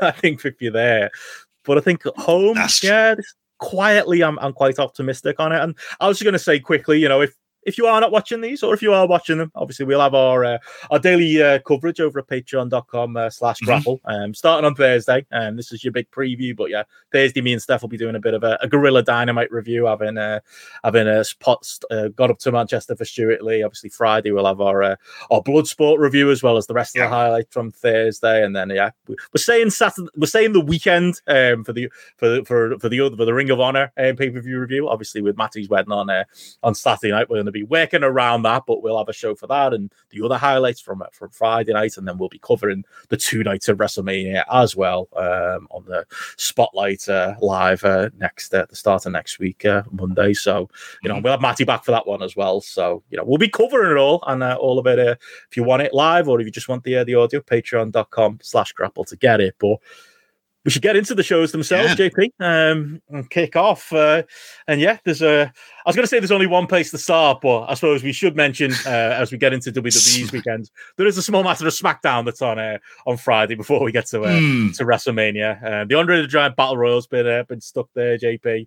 Um, don't know if you got a, a pick for that one, and uh, Drew McIntyre and uh, Sheamus versus Imperium is on there. Plus, Roman Reigns is apparently going to be on SmackDown 'cause he's turning up for this, um, unlike every other fucking show this month that he's uh, that he's not been at. but that's kind of where the WWE weekend proper uh, kicks off. Uh, with SmackDown on Friday, but yeah, that leads uh, leads nicely into the uh, into the big one. Unless the big one for you is uh, top dollar winning the Andre the Giant Battle Royal. I think that's Bobby Lashley, which tells you a lot about the whole Bray Wyatt thing, doesn't it? Really, the fact that he's even in there uh, at the same time, it feels like he would be the natural winner of that. But no, them they'll do Rick Boogs, whoever the fuck that bloke is, as as well on Mm. there. They- They'll do that kind of stuff. So, but I mean, it's really the Mania. Uh, obviously, Mania. Small matter of WrestleMania. Small matter- That's the biggest show WrestleMania. we should talk about. the one well the match for me it's Hmm. and it comes down it's the day two main event it's roman cody it's what we're thinking of as the passing of the torch from this kind of Is that the only match we know is definitely on day two? By the way, yeah at this current moment in time time of recording on tuesday the 28th of march that's the Hmm. only one announced for for day two there's more stuff for day one that is uh, has been announced on there but that that is the Hmm. that is the only thing that seems guaranteed for that no doubt they'll change it in the next hour Hmm. or so smackdown i'd imagine they'll have the full sort of rundown for that because they don't they won't want the option of people kind of picking and choosing even from a live perspective it's like well you need to buy for one of the you know Mm. if you're going to buy tickets for both of the nights, this is we're talking about the physical ticket ticket sales, the people going to the event itself. You might want to delay that stuff until um till Friday and SmackDown. But Mm. there are pockets of this card where I'm kind of a little I'm I'm I'm intrigued to see how they book it, how they work around it as well. But Mm. Roman Cody has been the focus so much of this. I Mm. think it's it's like a massive kind of like kind of test. This should be like the crowning of Cody Rhodes in WWE. Again, WWE able to offer him a platform that AEW are never going to be able to offer for them as well. But I mean, that would be the main match for me. I feel like I should get the betting odds up on a lot of this stuff as well. Just to kind of Mm. know, because the reason to do that, as with anything when you look at betting odds, you get an idea of what, you know, they're not fools, are they, bookies? So it's going to be a case of, you know, you'd like to think they're going to be somewhat in the know, aren't they, on this? Well, I'm not like I don't know. I, thi- I think for me, like I don't think there's any doubt at all. I think Cody's got to win. Surely, I know there's the you know as we talked about last week. There's the WWE hard calls like uh, like Matt that would uh, I don't know for some reason I like to see the whale burn and like to see this Roman Reigns uh, reign go on forever. Mm. It's got to. be There's no other way. I mean, they've already cooled down Sami Zayn um, as far Mhm. as you know him losing, and now he's in the tag feud, which is still hot enough, but obviously he's not at the level he was. It goes back to what I said last time. If not now, never. Uh, I think Cody has to go over, and I think I, I've got faith it'll be a good match. It'll be Mm. it'll be smoke and mirrors, and it'll be all a lot of Roman melodrama. But you know, without making a joke of his entrance song, what's his old entrance song? What's Cody best at? It's it's smoke and mirrors, isn't it? It's you know, you go back to that I always bring up the Dustin Rhodes match. So, yeah, I'm, I can't imagine he's getting any color here. But I remember that one. That I always felt like I rewatched that. I was like, was I fooled into thinking that was good? Such was the strength of the work that it, it turned me around again. I was like, no, it must have been good because I, I thought it was good. You know what I mean? It's like Cody is like he's that old school kind of worker who's gonna, you know, he's gonna drama you into it. He's gonna, you know, he's gonna sell you into it as well. In a lot of ways, like Sami, I think he's a perfect opponent for Roman. I'm expecting a good match out of this one, and Mm, you know they'll be they'll fuck it if they don't. They got to they got to stick the have land in here. I mean, Well- they've already fucked up one story. Like it's got to be done. it has to be for this. And I like, I mean, I I sort of say it with an element of smart, sort of almost hoping they're doing it in that kind of chaos agent way of like you bring in CM Punk and you keep the belt on Roman just to piss off everyone. Um, but I mean, he is favourite Cody Rhodes. He's five to two on. Um, so if you bet five pounds, you get two back. Uh, and Roman Reigns is seven to four. If you bet four pounds, you get seven back. And Can we just do them the other way around? Because I'm going to be No. confused. Please help no, me. we're not. Like, No, we're not. No, this is the way it's going to be. The way the word on, and I get confused. I will say the word on. I promise to God that'll be the case. You you should Okay. go. Obviously, this is this is the place on which to do it. I'm now expecting the tag match to be on Hmm. night two, Hmm. simply because you can have that in the show. You've got all the various participants there also getting involved in the main event when the Usos and Solo Sikoa try and run down the aisle and stuff like that. So that's what you kind of expect. But it will be full of bells and whistles. And the build to this has been, I think the build to this has been good. Like, Mm. and like gen generally speaking, there's a lot of other stuff in the build that isn't worth it, but this does feel like a proper WrestleMania match. And Cody so far in WWE, like he's not been rejected by the crowd. He's managed to kind of work it hmm. around. I mean, post Mania is kind of, you know, it'd be interesting to see what happens if they, you know, in, in terms of the crowd res- responding to him. But like you, I expect this to be very good because it's melodrama and Cody loves melodrama, like as well. Mm. Like, you know, this is the stuff that's going to play very much into it. It'll be dusty rific, I imagine. There'll be a whole manner of things of Roman beating him down, going like, I'm your dad's real son or something like that. You you can see this shit with your eyes, uh, with your the- eyes closed. The only thing I think uh, uh, where I disagree is I don't think the build has been great. Um, overall, yes, but I think they've really cooled down like over the last few weeks. Like I'm still good, waiting but for that big yeah. segment with the two of them, um, where Cody feels, you know, equivalent to Reigns, and I think him spending a lot of time, you know, on SmackDown working guys that are way beneath him, on Raw this week, you know, having a match with Solo Sikoa that was way beneath him, and Roman not being around. I'm sure they can stick that landing on Friday on Mm. SmackDown and give us a killer go home segment. But I, I, I- I would say in the last few weeks, I feel like it has been missing something um, for how anticipated this match has been overall. You know, going into these last couple of weeks, I just think that would be my one caveat. I think is uh, I- is stick this landing this week. I thought it was good for them. Like Mm. considering, to be honest, most WrestleMania main event builds have been shit since like Daniel Bryan. really, they- they've not really been like kind of great. And even then, they tried to balls that one up, haven't they? I mean, for a lot of the time, Mm. it's been the repetition of the kind of the same thing. I think there's the probably for me, there's a bit of a relief in that Cody is a fresh name for them at the top of the card as well. But like I say, I expect to go well. I, I expect Cody Rhodes to win. I'll be having some bets on this. I'll be betting on Mm. Cody. It'll be part of an accumulator for me. so there's probably uh, it's probably my take on it. But yeah, I mean, what else um, floats about them from this uh, from this WrestleMania cards? What else have we uh, we got on the uh, the showcase of the Immortals? Well, I mean, there is. I almost feel like I should go through this, like the day one stuff. I won't like. I mean, day one, I Seth Rollins versus Logan Paul. I think that'll be a Hmm. fuckload of fun.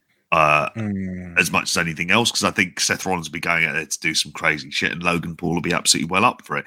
Um, I expect Seth Rollins to win. A six to four on Seth Rollins. Uh, Logan Mm. Paul eleven to ten. So it's quite narrow in the betting sakes for it. Mm. Um, build for it. I mean, it's a series of kind of. They've had Seth Rollins looking quite weak, haven't they? A Mm. couple of times against Mm. Seth Rollins. So it feels like Seth Rollins has to get the win here.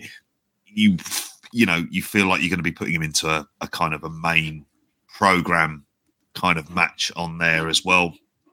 So I, I, you know, I expect this to be good, and I expect them to do some sort of spectacular shit, and it could be a, a, hmm. a hell of a lot of fun on day one. So that would be hmm. that'd be one of the that'd be the like kind of you know looking at the match that are on day one. That for me is the one that stands out as actually having a good match for it as well.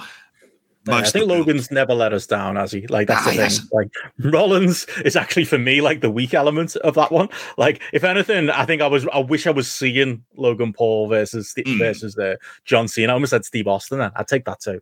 Um, against John Cena, I'm still gutted that's not the match. Um, rather than that, but I think you know for all my you know misgivings about Seth. Pro's pro, I suppose, is the thing people would say about him. He's going to be, you know, a safe pair of hands for Logan to be in there and to and to shine with. So yeah, I, like I've not been let down by Logan uh, Paul performance. Yeah, well, uh, yeah. So I, I could say I could see that one turning out well. Uh, I'm surprised Austin Theory John Cena's the opener on, on day one. Um, I know Cena's trying to tie it all together as you know, 19 years ago, I you know I opened Hmm. WrestleMania and here I am again type of thing. Um, but yeah, what you what you what you make of that one? Uh, I, th- I think it says no faith in Austin Theory. I think it also also says that uh, I don't know Theory wins in that case, and then we all forget about it, or Cena wins, lol, and we all forget about that because I think that's probably part of the thinking, is it not, to put it on first over two days and you know make us all uh, you know forget about uh, whichever uh, result it is uh, that we we get out of that one. I will. I cannot take. And I've you know seen recent Austin Theory, you know, and at mm. times he, you sort of think, well, he has improved for what that he is. Mm. However, I like I him versus John Cena. This feels like the kind of you know the uber push for him. Um, mm. again, for us, he's he's not with nowhere near the level. He hasn't got that level of kind of charisma that you'd want to be having this kind of a match where it's somebody you feel like is a he's what you want them. He's what he's what WWE want the audience to think. Oh, this is the hot up and coming guy. While mm, if, while kind of ignoring people who actually have a bit more kind of upside because I just don't. I, th- I think he's still a bit of a charisma vacuum. I don't think his promos are great. Austin, Austin Theory delivers them in a certain way.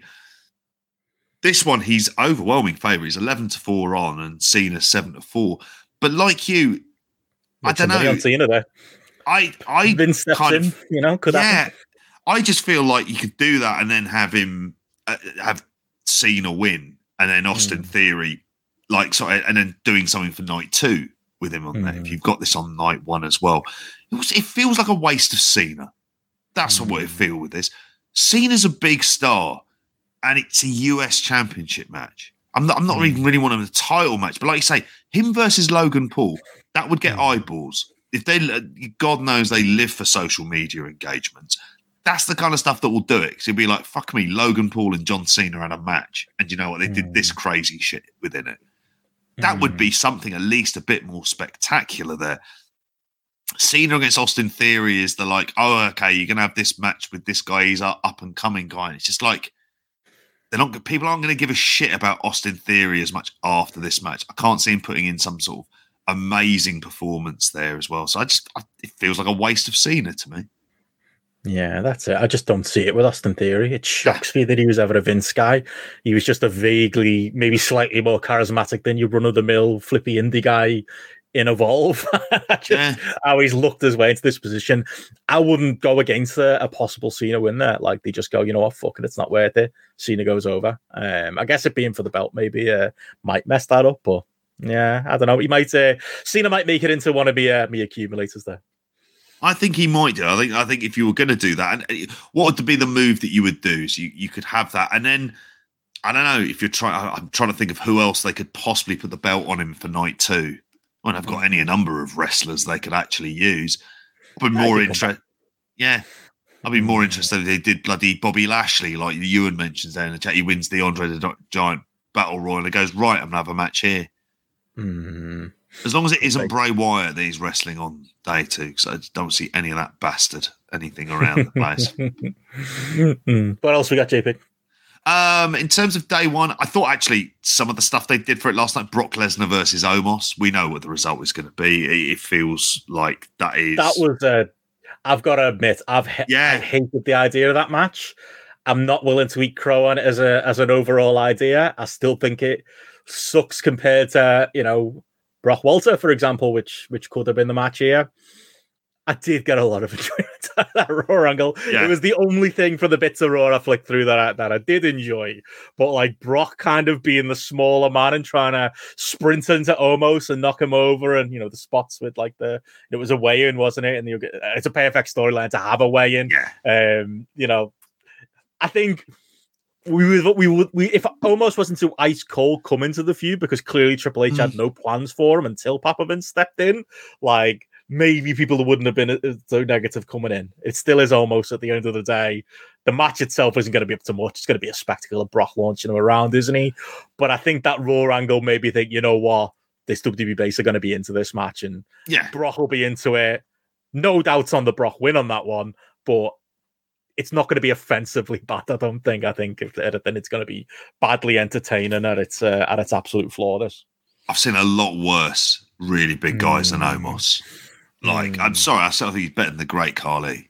Like, any amount of massive guys they've had, he looks at least somewhat more coordinated than some of them. Mm. This all really depends on how Omos takes the F5. If he Yeah. takes it well, then it will look like a great spot. And that'll be the thing that people will remember from it because that's really what this match exists for. Mm. Overwhelming favourite is Brock Lesnar. He's five to one on.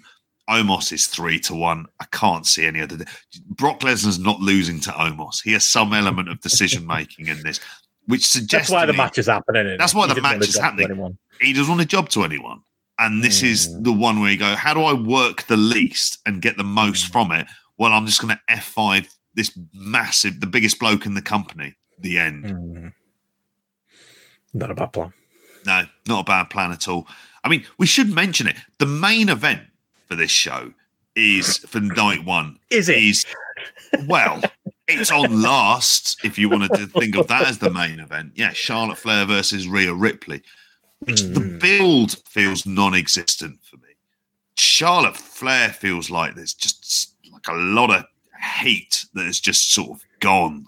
Like Mm. isn't it? As like this is this is the kind of like if it's a power play you do, I think you should be, be shown up. I don't think there'll be Mm. crowd interest. Dare I say, like you know, they had a match during the pandemic era mania over two nights, and it was the Mm. best wrestling match over the two nights.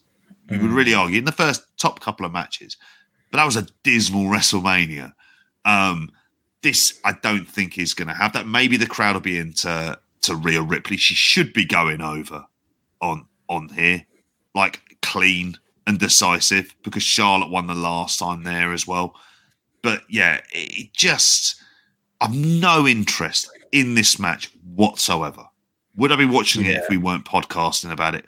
Probably not. I feel like I could avoid it.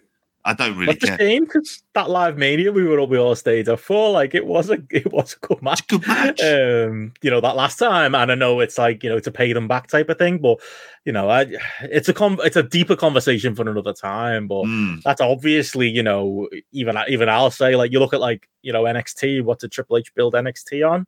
In a lot of ways, a really strong women's division that showed up the main roster women's division, and now he's in charge of the main roster and the women's programs going into Mania couldn't be colder. And it's not like he hasn't got the pieces there to play with. Like you know, how many times did we used to say you know, uh, you know as much as shit on WWE, their women's division always shit on AEW.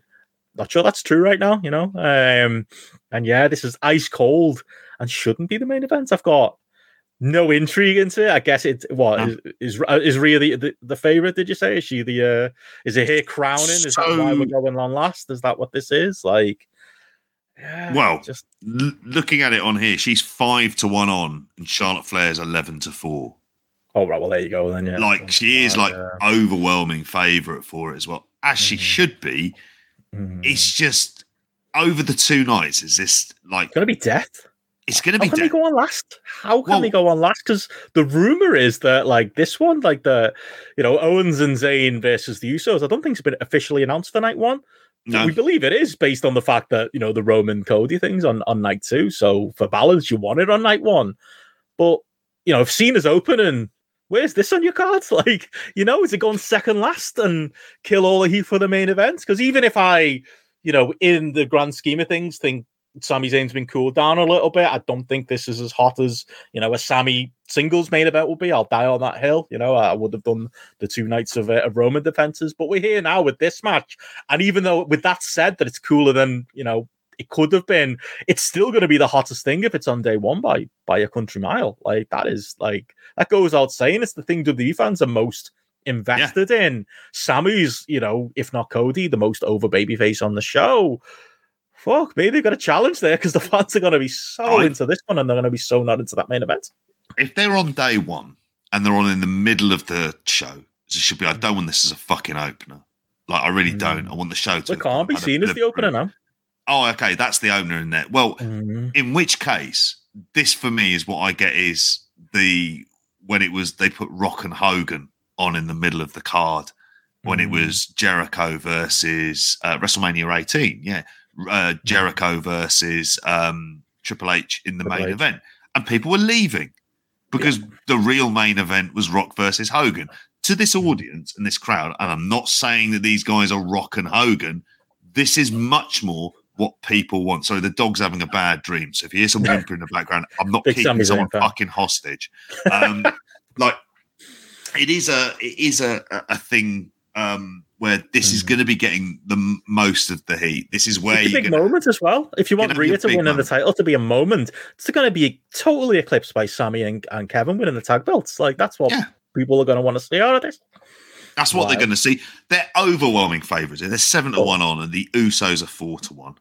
So, like, you look at this and you just you, you think to yourself, oh, okay, this is what we should have here. Is like you're thinking of the overall bigger story which should be the kind of bloodline and chaos after Hmm. WrestleMania. They lose the belts.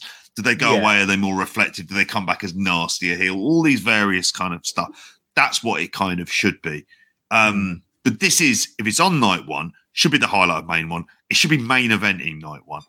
Yeah. And the idea of balance is it's just like, what is the stuff that's over with people? This is over with people. It's Yeah. just that this feels like the level that they've always pegged Sami Zayn and Kevin Owens as being at. Hmm. We'll see. I mean, I, I, there is, you know, as much as I'm a little bit, you know, dejected the fact that they didn't go with the Sami main. I think it, there's still that story, isn't there, that them two, Yeah. you know, with their with their career and where they started to where they got to, you know, by staying themselves and you know working with each other and the long feud and stuff. It's still, it's it's a nice thing that you know they're, they're getting this moment together at WrestleMania. Um, I think maybe uh, we just think there could have been uh, bigger things on this weekend. But speaking of that, what else have we got? What's the assorted jumbled lot that hasn't uh, been given Oh. a night yet? JP, what have we got? Oh, well, uh, there is one more match on night one we haven't mentioned on there. Just very, Oh. very quickly. Becky Lynch, Lita, and Trish Stratus versus Damage Control. Oh right, The- yeah. Becky Lynch, Lita, and Trish Stratus win, yeah? Oh, I it feels even- like a fever dream. That one. I still don't like. Somehow, like in, in even in my, my like tentative WWE TV watching, I've just not stumbled across that one. like, I Ah. just like I've seen little bits where I believe Trish and Lita are on uh, are on WWE TV, but I still don't believe that's a real I- WrestleMania match. But uh, I- I've read about it doing the daily updates mm, for like the last month and a bit, and I and I've no almost have like no recollect. Oh, okay, yeah, this match is happening, isn't it? Okay, mm, it doesn't feel special. In a weird, Becky Lynch versus Trish Stratus would feel really fucking special. That would feel like something that the crowd would get well up for. On this, the this- Trish is up for it, innit? yeah, it's whether or not she's up for it. It's it's Mm. mania season. They're gonna have that. They're gonna want to, you know. This What I will say, I can eat the pin, can't she? a big positive of these two cards, and I've heard it said a couple of times in places, is like we are talking pretty much wall to wall. It's got other than Cena and other than these two in this match, it's a homegrown roster. You know, Mm. with with homegrown stories and main events. You know, as homegrown as you can be. You know, being Cody, you clearly got bigger bigger over in AW or whatever. But it's you know guys who are currently in their primes or towards the end of their primes, maybe in a in Brock's case, all in these top spots. You know, Sami and, and Kevin Owens is Mhm. like the, the other major story, I suppose. Like I say, you got uh, got Cody and Roman. You know, who's a, a current star. It's the least they've rel- you know they've relied on older stars, and I think a slot like this for them isn't the end of the world. If there were better individual women's stories going on, it'd be Yeah. more forgivable. But in principle, I actually don't think this is a negative. This is a nice spot to get those little nostalgia pops. You know, it'll be a nice crowd pleaser. It probably won't outstay its welcome. It might end up being, you know, better than we think. Look at the look at the parts that are in there. You know, there's a there's good wrestlers in there and Lita. So, you know, it could end up being Yes. pretty good. So, you know, and she might even nail a moonsault. Who knows? We might get lucky. Um maybe don't hope for too much, but you know, it's not the worst thing to have on the uh, on the show. It's, Yeah. These graphics are from WWE.com, by the way. I will say, yeah, they're not the best, are they? okay. Unless they're gonna, unless they're gonna, uh, I don't know. they're they gonna go after us now as well? I mean, in terms of the betting for this seven to four on uh, Becky Lynch, Lita, and Trish Stratus, I thought would be God. like kind of much longer odds than that. Uh, so, uh, you know, uh, and then damage What control five, da- damage control five to four, which feels like there's not much distance between them, and I don't, I don't know. Yeah, Yeah, that, that, that that's a potential accumulator buster, according on that. Mm. In terms of the other stuff that Mm. hasn't been announced of what show it is going to go on there, Rey Mysterio versus Dominic Mysterio. We're going to be Mysterio I- versus Mysterio. I do want to Ah. see it. I gotta get. I, it's this is this is the one night where I think you can say that JP and get away with it. Yes. Look, I said this on the on the day. I think it was on the daily update or the weekend show. We are absolutely like I'm gobsmacked they did it, but this has been well built. I like Yeah. in in the WWE universe. Don't get me wrong, and the types of stories they tell. Would it be a feud ad book? No. Do I want to see Dominic Mysterio wrestle ever? No. But if you were going to book this feud, and with you know the the Rey and Eddie history and Dominic and that kind of you know soap opera type stuff, I think this is as good as you can execute it. Mm. I think the the angle on uh, SmackDown last week was very well received with Rey finally snapping and you know uh, accepting the match with Dominic. I got a kick out of you know the angles where Dominic and Rhea turn up at Thanksgiving and Christmas and stuff like that at the Mysterio house, and Rey would have his mask on, you know, just sat there having his dinner. You know, all of that stuff I did think was quite funny, and I think it's been well built. It was. and I think as well at WrestleMania, you know, you know, God rest him. It's a shame uh, Pat Patterson's not around. He could, uh, he he could absolutely, you know, be the type of like a Hogan Warrior type. Could Yeah. you can lay this out where you can hide Dominic's shortcomings, and it's going to be over with the live crowd. I think this is going to be good. I really do, and I think. I've got no other use for Dominic past this. I never want to see him having a match again because he's he, he is he's David Flair of 2023. Like Mhm. he, he's that same son who just doesn't get it, who's everything about him is wrong. Is foot, I don't, you don't, I don't get into footwork, JP, but you know, is everything about the way he works. He doesn't feel like a competent pro wrestler. He feels like someone who needs ten years of indies, like at least, you know, to, to get there. He's been thrust into the, the limelight. But this is the one match he was built for. This is the one story he was built for. Fuck him off after this, but tentatively quite excited for this one, JP. Yeah, I am. And then afterwards, if he started tagging in with Gino Medina on the Indies, then I wouldn't necessarily be missing Dominic Mysterio. Put him in a mask. But know, put him, in, a, put him in a mask for it. I mean, Yeah. it's it's like I did enjoy the line that he said. I, I wish Eddie was my dad, Mm. which I mean, it's I mean, and that's all off a fucking sort of joke of a, a- an angle, anyway, isn't it? I mean, Mm. uh, he's overwhelming favourite to win this. Dominic Mysterio He's eleven to Is he? four, 11 to four on Rey Mysterio thirteen to eight. I'd love to see if Rey was pulling politics for this. I'm not putting over my own son. I, know. That would be funny. That'd He'll want to lose, it won't he? That's He will that's do. not a coupon booster. That one is it? Unless, like, literally, again, you never know. Vince wakes up in a bad mood, turns up, decides that he's going to book all the finishes, and you know, I wouldn't put it past him. But as long as he's kept at bay and uh, This and needs Triple be H slash Rey Mysterio's call, I think that's where we go. this needs to be hot and short, basically. I, I, I don't know a scenario that it, it can. Is Rey's daughter? Does she wrestle? Is there a chance of her turning heel, Stephanie McMahon style? Some on that. Guerrero family out there as well. You know, you never know. We might. Wow, that wouldn't be a surprise if she turned up. Is is Hey, Vickie Guerrero, yeah, she's Vickie uh, she's gone Guerrero, from, uh, uh, from AEW. yeah. Could be. gone from AEW? So yeah, possibly if if that's the case there. So yeah, Connor's right. And he's in the Hall of Fame as well. Follow up coming up after this. Oh, well, yeah. maybe it won't be one and done. Um, yeah. there we go. But, uh, So you but have anyway, the sneaky finish. He pisses him Mm. off. Yeah, that that writes itself. Um, in terms of the other stuff to be announced, um, we've got the Raw Women's. T- oh, actually, I'm, I'm not as interested in that. So I'm not going to talk about it as much. The Intercontinental Triple Threat match Gunther versus Sheamus versus Drew McIntyre, Mm. which I just want to see it as Gunther versus Sheamus the rematch. That's really where my it feels like we've had to shoehorn in Drew McIntyre. It'll be good. Um, It'll be good. I. I think it'll be fun in that kind of shit kicking way. They'll have again worked and planned on it as well. Mm. Personally, if you were going to, I mean, where I think this might go, I mean, I think Gunther is being kind of prepped for being like a kind of a top heel. He could do with dropping the title here. I'd personally like to see him put it on Sheamus. I think they might be putting on Drew, and I think we'll end up with a shoot uh, a heel turn for for Drew McIntyre as well at some point. That's where I kind of cut, subtly see it going. Sheamus's favourite here, five to six mm. on Gunther, eleven to ten. Oh, sorry, six to five on Sheamus, eleven to ten Gunther. Drew McIntyre seven to two. Like I don't know, maybe it's just me. I just think, what would Vince do here? And he'd be like, well, put that fucking title on Drew McIntyre, wouldn't he? For this, Yeah. but I almost Yeah. don't care who wins. I don't care what happens after it.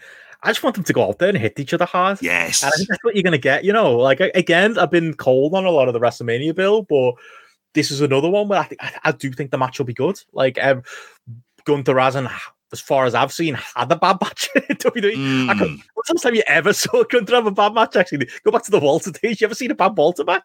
Like at least you know in modern terms, you know, not back when he was wearing green and he had his hair dyed. Like, yeah, I, this is going to be, of course, it's going to be good. The I've all, I've said it a million times. The ring cam versus brawl and brute stuff has been, you know, the, the secret sauce to what's made those Smackdowns watchable.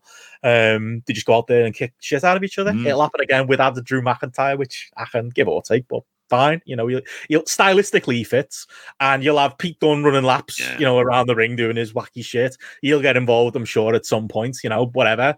Um, that'll that'll pro- that, to be fair, that's over. That's that'll be fun. I I think this will be good. I think there'll be shenanigans and there'll be hard hits, and at the end of it, Walter Gunther will probably win, in my opinion. But I'm not even that bothered. I just want to see a good match. I I'm going to go with it. I'm going to go with something. I'm going to go with Drew McIntyre sort of sneaking the title, and then it being a sort of Drew and Sheamus thing for a while.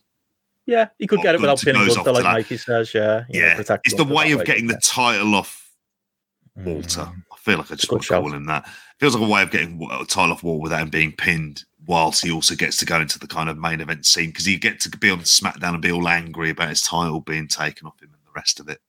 Um, yeah, I mean, after we've got to talk about it at some stage. Hell in the Cell, where it's Edge. I would say Edge versus Finn Balor, but it's versus the Demon.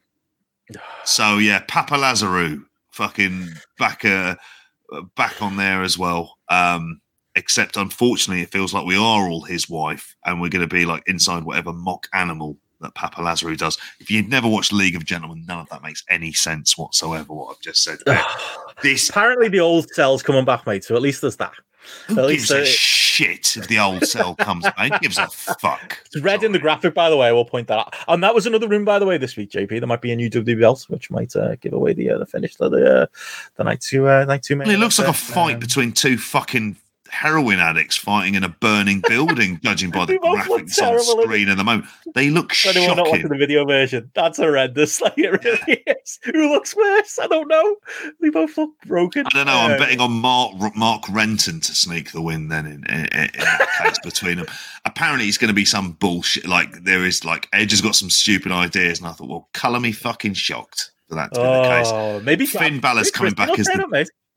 One of those um shitty, you know, when you're on Facebook and Facebook suggested posts, I got suggested like wrestling news dot whatever, and uh, apparently the scoop to them is that uh, Tony Khan has allowed Christian to come work uh, WrestleMania. So you know, him and Gangrel could be coming out for a blood for a brood reunion. That's literally what the story was. Oh, I'm not reporting that, by the way. I know that it, it was just one of those Facebook pages. What him and was kinda wanna see. Right, fair enough. If we're to get in there, This old, is Da- literal- old Davey Heath. Age in the Cage, as Andy Ogden says. That's what this is. The fucking state. I swear Edge was a good looking lad back in the day. Like the fucking state of him. And they'll go like Connor's right. This will go like 45 minutes. It'll put us to sleep like uh, like Edge and Orton did last year. Like it's coming, isn't it? Like oh god. There'll be a lot of there'll be a lot of like you'll be you'll be basically making we'll be very judgmental about the people who go oh they gave it time first built it up old school It's like, what as in old school's in fucking boring yeah Granted, Mm. I I can't see this being anything else but shit. Like I really can't. I want to find the odds. Matty will give for it five. Matty will be like, will. at least the floor for Matty on this match, folks. If you're uh, if you've been missing Matty, you might not have the WrestleMania review on Spotlight next week when he gives this. The floor is four and a half, mate. There's he's, he's going no lower than that. Hundred percent nailed on. Hey, Cage, Edge, no chance. Finn Balor's two to one on for this. Edge is eleven to eight. I somehow can't see anyone else but Edge winning this. A lot Feels of like rumors of Edge leaving, isn't there? Though, like that, that's something that's persisted. Um, like Yeah. the Edge to AEW rumor. Which I Money he's on. Uh, No, he shouldn't be going anywhere. He feels like he's robbing them blind. Like Yeah, yeah. at this point with the the money that he's earning on it. I mean, it's the Ryan Satin match of the night, as, uh, as Sam Yeah. rightly says there. Yes, that is what that feels like. Jesus. And the other stuff that's left, I mean, the Raw Women's Yeah. title, I think this could be a good match. And the build, I think, has been feels like non-existent to me. Like I, I'm not been remotely heard anyone speak about this or be enthusiastic. But Bianca Belair versus Asuka, like, could be a good match. And Bianca Belair has previous. I mean, it's almost like you'd probably start off night two with something like that. I would have Hmm. thought, like Again, ice cold. but it's an ice cold as a match as well. Hmm. Yeah, Steph says there what a lot of us are thinking. If Tony hires Edge, I'm done. He will on mega bucks deal uh, if if that is the case. Uh, in terms of who wins this, I'll go to the uh, I'll go to the odds on on this one here. Just bear with me for one second. Oh yeah, it's the Raw Women's Champion, isn't it? Asuka's five to four on was Bianca Belair's eleven to ten on. So it feels like they don't know which way it's going to go. I- Mm. I don't know, and I don't really care. I like Bianca Belair, if but like, and she's proved she can do it in a proper main event as well. Mhm. The match with her and Sasha Banks. I would, if you were going to headline, are you going to have a women's match headline out of the two? I, I would prefer this one than the Charlotte Rhea Ripley one. This is just going to be lost as an afterthought in time. Who wins? I don't really know. It'll be a coupon buster either way. I think it's the kind of thing again that I'll completely fuck up. Say Bianca Belair, and they put the title on Asuka, and someone will go, "It was obvious going to put it on Asuka." And I'm like, "How would you know? How would you? How are you even aware this match is really happening? Because it does feel like an afterthought." Yeah, it'll be a good match, despite the terrible build and the lack of interest Yeah. who wins. That's uh, that's my take on it. Um, what won't be a good match also on there yet? But what's this one? I didn't even know this was announced. Some some mystery tag: Liv Morgan, Raquel Rodriguez, so Natalya and much Shotzi. shit in there. Sonya and Chelsea Green v Ronda Rousey and Shayna Baszler, depending on whether uh, Ronda Rousey shoots on any old man in creative uh, again this week. God help Shotzi if she shoots on her. She's got a Hmm. fucking death wish with some of the, the inability to wrestle on there.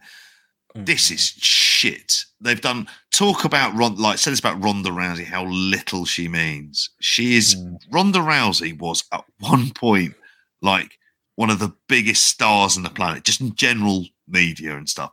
She's now in an eight-way elimination match where there's been kind of a lot more stuff about Chelsea Green, I think, being in this match than her, and that is shocking. It feels like a complete like her and Shayna, Shayna Baszler as a, as a fucking kick-ass tag team. Sounds great as an idea if Ronda can be asked, which I don't think she, she really will be for this. A lot of rumors that she's been injured the whole time, like her arm and the rest of it. Awful fit. It'll look and feel like a clusterfuck, and yeah, it'll be over. There's also the men's version um, going on uh, on over the weekend as well. Braun and Ricochet, the Street Profits, the Alpha Academy, the Viking Raiders is uh, is also uh, amongst the cards as well. The Get the Lads on the Card matches uh, is also there for you, mate. Like a uh, like a New Japan undercard, I've been uh, wisely told. I reckon this will be the thing that leads to the Street Profits breaking up. Mm. like uh, of of that and there. Who wins again? Could give less of a shit. Um, Braun Strowman and Ricochet because he's the biggest bloke in there. For uh, and Otis will do whatever that's. I don't know. How, if somebody says to me, oh, "I find Otis funny," I would be like, "I'm remembering that about you." In other words, if you tell me to, "Oh, you'll like this," I will ignore exactly what you say because he's cack as well. So yeah, it, it's it's just about a pointless match, isn't it? Yeah. As is this conversation. We've got like 40 more shows to Yeah, get to. sorry. I'll shut up. I'll shut else? Uh, anything else? No. That's it. All done. That's WrestleMania. It'll be quicker on the other ones. I'm not going to go in depth on all of the other ones. All right. Well, elsewhere, uh, WWE's uh, weekend, there's also uh, NXT's uh, Stand and Deliver um, taking Mm. place uh, over the weekend as well. And that's one that's like escaped the news ty- um, cycle and that literally nobody is talking about. Uh, Bron Breakker versus uh, Carmelo Hayes with Trick Williams in his corner for the NXT title at your main event. Uh, Johnny Gargano's uh, dropping back down to NXT on a Mania weekend to work Grayson Waller, uh, Chase U against uh, Tyler Bate Chase U and Tyler Bates, sorry, against the Schism, uh, which is Jagger Reid, Joe Gacy, and Rip Fowler, which continues to be the With funniest. name in, Ava, uh, the Rock's daughter. WWE. Yeah, what a what a gang of uh, lads and ladies that is. Creed brothers against Gallus versus the D'Angelo family in a three way tri- tag team triple triple threat match. Gallus getting a Mania weekend pay- payday. Wes Lee versus JD McDonough versus Ilya Dragunov versus Dragon Lee versus Axiom. Why has every match on this card got 12 wrestlers in I it? know. Women's title ladder match: Zoey Stark versus Gigi Dolin versus Indy Hartwell versus Lyra Valkyria versus Tiffany Stratton, and then the women's tag team match: Fallon Henley and Kiana James versus Alba Fyre and Isla Dawn. And Fallon Henley and Kiana James both sound like people you made up on the uh, day I didn't. JP. So I keep on glad to hear they're names. real. Unlike the crypto arena where this is taking place, which I don't believe is real. And the shit, it's like 47 is, mate. wrestlers on this card. Like, Yeah. uh, one match show. Is there anything you're interested in on this one? No, one match show. And I won't lie, I'm not even that interested in it. It just feels like it's the best of the options they've built up, as in these are the two guys that clearly they like and they want to move them like they've kept them away from each other, which is a good thing. Feels like it's a natural passing of the torch here. If you're ever going to do anything with Bron Breakker, get him out of there. Um, not that I've got really much confidence he's going to be good anyway, because I just look at him and go, "There's a bit touch the killer crosses here." Oh, you look the part, just doesn't convince when the bell starts, and you go, "Oh God, no!" Like I, I, I Mhm. don't find myself like that necessarily that interested. Carmelo Hayes, there's more of an upside. I'm still, Mm. you know, we have to see how these things kind of look on a kind of main roster level, but it would make sense to to go to him. This is actually like the crypto.com arena. Um, you see him all over UFC. I don't know, they're all, everyone's sponsored by- Oh, right. of course. Like that feels like they've done a good crowd for this. I think it's about seven thousand or so tickets sold for it. Which, No way. yeah, yeah, no, they've That's done, more than they'll do all year. anywhere else. Yeah, Yeah. for NXT. But it is, it's the, it's the main. Like they've stuffed this card with so much Mm. stuff that. I mean, there are odds on it, but I couldn't really tell you. I've no real interest in in any of the storylines. I'm assuming that the Fatal Five Way match will be kind of fun, but yeah, Mm. it really is about that kind of that main event and, and NXT fans will love it for that and I'm, I'm assuming the audience who goes along to this will be in for that match and there'll be various other younger people on the undercard looking to kill themselves like I say in that fatal five way match Wes Lee Dragon Lee you're hoping for has like a kind of a big night that The Lee brothers collide. yeah they do indeed uh Wes yeah yeah I'm trying to think of the other ones on there Sammy Lee used to play for Man City on there as well. as well. Yeah. Uh, Rob Lee, the footballer. There you go. Good, uh, good family of, uh, of guys. the other stuff on there is just like I mean the, the the ladder match is there because of the weird situation with Roxanne Perez take getting an injury, but it felt like a just a that's they did a Shawn Michaels type angle with it, so I'm a bit wary of it. I think this one is is it quite early in the day? Stand and deliver. I think I want to say it is on the Saturday. It's quite early early for us. That is. So Uh, one Eastern, so it's 6 p.m. our time, isn't it? Which is, yeah, 10 Pacific. So that's 10. Is that 10 a.m.? 10 a.m. Is it? Christ. Yeah, it's, it's a daytime show, isn't it? It's lunchtime. What Unless WrestleMania's version, version of. Wrestling Cult? Is it? Is that what it is? The hangover show. It everyone is, will do that, it? that slow motion thing where everyone works slowly. Let us know in the chat if we're wrong, folks, and it's just a really late nighttime show. That, that's that's wild. Um, yeah, I guess we'll uh, we'll uh, we'll see on that one. But I mean, moving uh, from the uh, the WWE stuff, uh, Connor to say, yeah, Mm. the six PM here. That's a, that's a wild one. That one. Oh, there you go. At least we can uh, maybe we'll watch that while we're, uh, we're recording something potentially. That could uh, that could be the way uh, that falls. But yeah, we should uh, we should get into the uh, the other uh, big stuff uh, out of the uh, the weekend. The uh, the non WWE stuff, which is always more interesting. Mm. Definitely made more interesting by uh, by Tony Khan. Um, obviously, uh, before the uh, the small matter of the uh, the ROH pay per view at the uh, at the weekend. Obviously, we got a Dynamite and Rampage this week. Don't think we have uh, anything else for Rampage yet. Dynamite's got Ruby Soho, Willow Nightingale, Matt Hardy, Jack Perry, uh, Dalton Castle, and the boys against the Blackpool Combat Club. Orange Cassidy versus the Butcher. Adam Cole versus Daniel Garcia with Adam Cole's uh, return. Touring ring on uh, on Dynamite. I think I thought that was next week. And Kenny Omega versus Jeff Cobb, which is kind of uh, the pick of those matches. So yeah, Tony Khan not quite uh, throwing the towel in in, uh, in Mania week as far as uh, attention goes. You know, at least we've uh, we've got that some fun stuff on Dynamite. But the pick is this ROH pay per view. I think this is the best cards of the week. Um, hundred percent at this point. Like you look up and down this card, like it's just wall to wall stuff.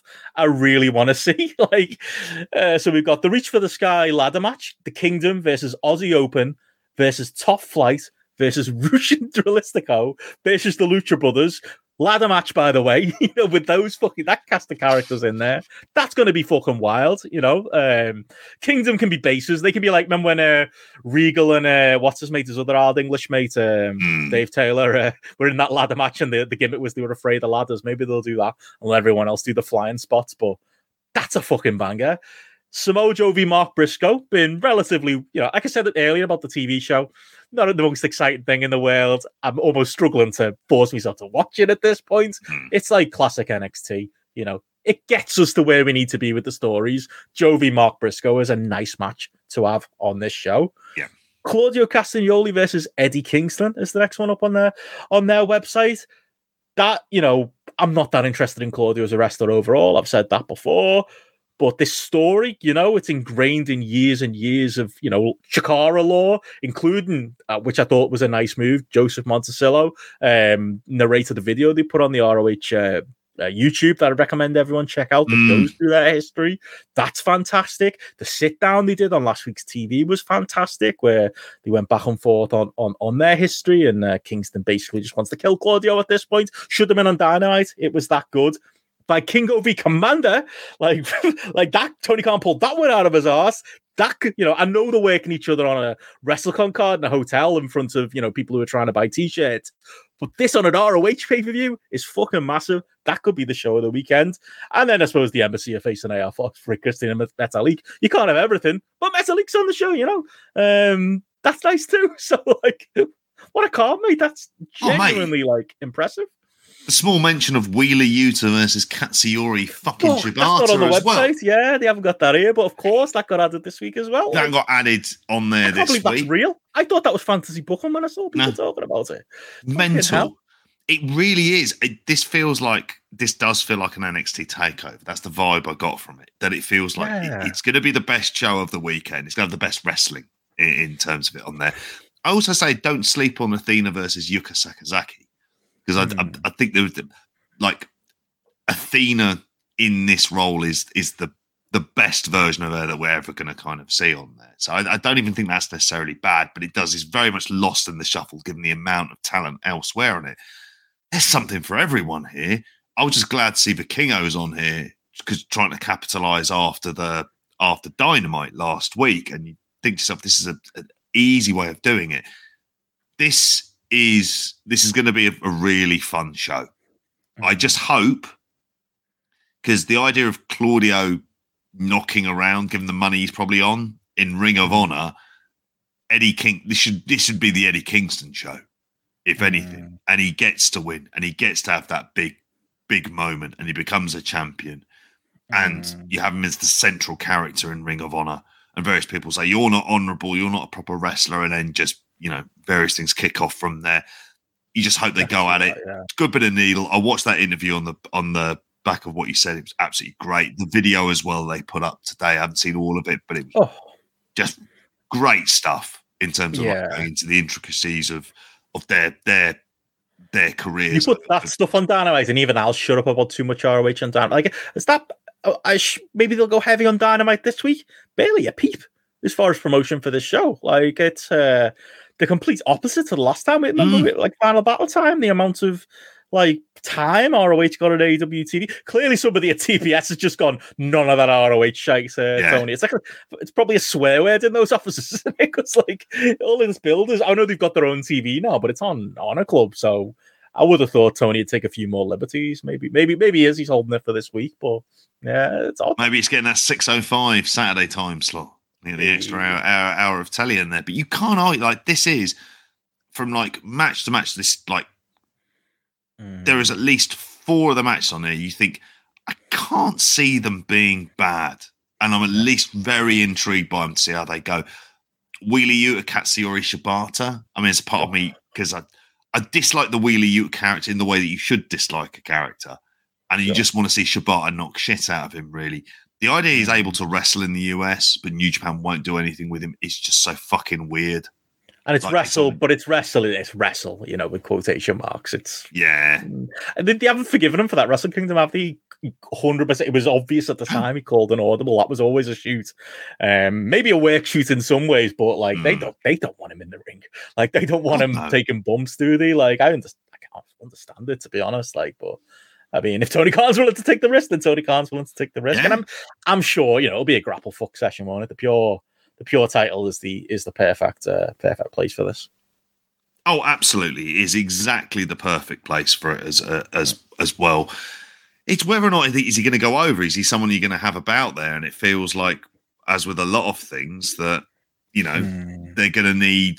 um You know, it would make Wheeler Yuta a better dick if he manages to to hang on to the title. So it's a common theme throughout the our recording here tonight. And Shibata, you're not going to trust right he's not going to be around all the time in terms of defending belts and the like so be another one of these weird situations he turns to wrestle orange cassidy and then loses i think we're going to have the Mm. same thing again with Wheeler Yuta. but yeah done good crowd as well there's over 4000 there in a 5000 Mm. seat building so Okay. maybe happy the numbers i expect the buy rate to be quite a bit down though from the last one which i think was around 35 37 Mm. something 37000 Mm, I guess we'll guess we'll see, but yeah, I think uh, Mm. you know if they if they give it a little bit of a push on Dynamite with this quality of card, it's what we're all going to be uh, talking about come Mania weekend. But to move on to the uh, the GCW stuff um, going on at the at the weekend, obviously Bloodsport, as I say, kicks off things uh, on the GCW side on uh, on Thursday night. As I say, it's not as uh, not as comfortable a, a time as it has been in prior years when it, when they've been on East Coast time. We've been able to watch this at like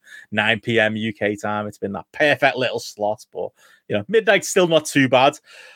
Uh, I, d- I don't know. You can tell me what you think about uh, Alex Coughlin being uh, Moxley's opponent now and uh, stepping in for uh, the mysteriously not here Davey Richards. Uh, but elsewhere on the show, I'll run through the card and uh, give us your thoughts. Josh Barnett versus Timothy Thatcher um, is probably going to go on last. Killer Kelly versus Marina Shafir. Davey Boy Smith Jr. versus JR Kratos might uh, might nip the loser on that one. Eric Hammer versus uh, Calvin Tankman. Good to see the Tankman in uh, in Bloodsport again. Johnny Bloodsport versus Royce Isaacs. Bad Dude Tito versus Yui Yamura. Kota Ibushi, who's making many uh, GCW appearances over this weekend against Speedball Mike Bailey, burying the lead there, and Colin McCall versus uh, Jeff Cobb.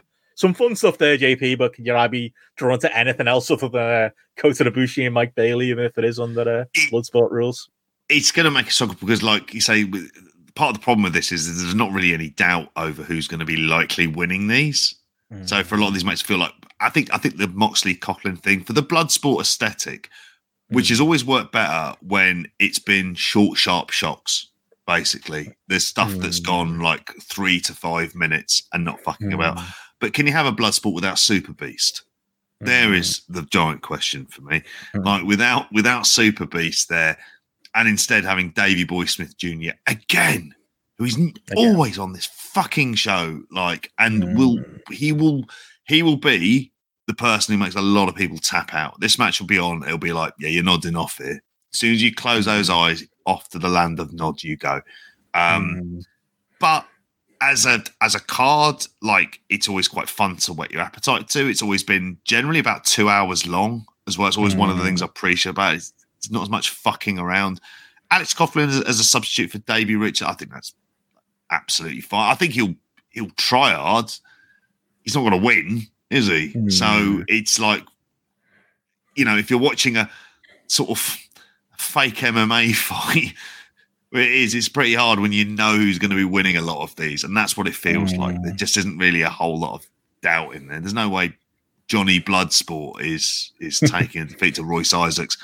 Josh Barnett versus Timothy Thatcher could be the most grapple fuck of grapple fuck matches that we have ever seen. Will's always telling me I take I'm too hard on uh, on Josh Barnett, and I'm I'm misremembering all these great blood sport matches he had. Maybe I maybe I'm just choosing to remember uh, the bad stuff. Like he had that great match with Moxley, didn't he? Um, the Suzuki match was well received. I wasn't a huge fan of it. Uh, I, I I recall. Maybe I'm wrong, um, but I, I, even Tim Thatcher, I don't know. Hopefully that won't call out I too many of Josh Barnett's worst impulses. Maybe we'll. Uh, it could be good, or they could just grapple each other until they just disappear up their own asses. That's the other big potential in, in, in all of It is that problem. But I think with Yeah. Bloodsport, it's almost like it's not a meme of a show, but it's like kind of it's almost it's not and it's not an irony watch either. It's just like a fun communal watch. I think. I think when it's on, Yeah, everyone's on Twitter and Mania weekend's about to start. And we're not worn down yet by the amount of matches we're about to get into from GC, GCW this weekend. And it's usually short. It usually doesn't outstay its welcome. It's less about the individual matches and more about the overall. But I think Moxley Coughlin will probably be good. Moxley will have a point to prove. And I think, yeah, Kota Ibushi and, uh, and Speedball Mike Bailey is absolutely. that's mad. uh, the pick from. Uh, Calder McColl, by the way, the guy we don't know, he's from Scotland. oh, okay. I'm sure he's been on one previously. I'm, I've vaguely Oh, I do remember there being a random- Yeah, Scottish lad, yeah, that does ring a bell. Ah, interesting, interesting. Oh well, but yeah, what else have, uh, have GCW uh, got going uh, going on over the weekend, JP? Well, I mean, I should also mention as well, they're, all of these shows are coming from one of your old haunts, the Ukrainian Cultural Centre, which for fans of the low weekend show on often comes up on there. And let's Hmm. like say, take advantage of the of the free trial to watch all of these GCW events. Don't pay a fucking penny. Uh, Fight No. Plus shouldn't be saying that uh, to our mates at Fight. In terms of just there the for cult- five, I don't be considering the money we paid over the years for some of these individual shows and coupons and vouchers we paid. Like, I'm still shocked by this business plan, but hopefully it Man, works like- out for him. man like DeReiss is on the Mm. for the culture show um against Myron Reed and, and Kevin Knight on here. I mean, I think I, I look at this one and it, it, it doesn't feel like I mean, the two co- cold Scorpios on there, but it doesn't feel like a, a show that has that much kind of buzz to it at all. Like Mm. I don't know, like it. It, it feels like it's very much kind of lost in the shuffle. What is it on? Is it on at eleven fifty nine? Is that right? Is it Mm, the late show as well? So Which really, here, like, fucking it, well, it'll probably have more UK viewers because it'd be breakfast for a lot of Mm. us if we're up Mm. early around that time. So maybe that's what we'll end up seeing there. Um, Mm. yeah, Tuco Scorpio versus Brian Keith on there as well. But other than that, it, it it feels like it will fall into the ether. Spring break is a weird one. Um, only in the sense that like we've only got four matches announced for it. One of which is Mike Bailey versus El Hijo de Delva Kingo Mm. again, who's on there between two of the guys who are going to be around a lot this Mania weekend. Kota Ibushi versus Joey Janela. Christ only knows what that's going to be like. I Mm. haven't mentioned them already. We've got the Motor City Machine Guns versus the East West Express of old WrestleMania favorite Jordan Oliver and Nick Mm. Wayne on there as well. And Maki Itoh and Nick Gage teaming up for Maki Death Kill, which will make some people laugh, but I won't be one of them as well. So, it, and and Spring Break has gotten worse and worse and worse Mm. over like years.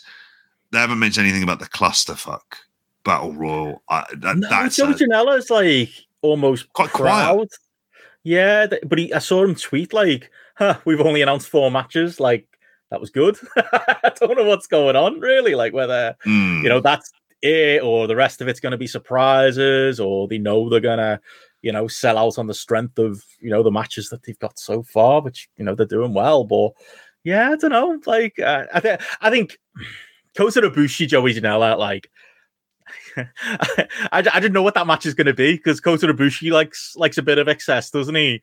And Joey Janela is going to be trying to prove he's a wrestler with a capital R and he can, he can go out there and he can he can he can absolutely you know keep up with Kota Ibushi. But his idea of keeping up with Kota Ibushi is going to be a 25 minute finishing stretch with loads of big near falls, and a door might get involved, you know.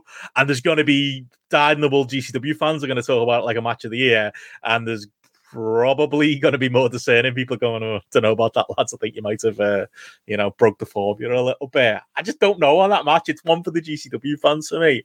I think uh, I, I like Joey Janela as a personality. I still get enjoyment out of these spring break shows, even if this one Mm. definitely feels far less meme heavy or buzzworthy than normal.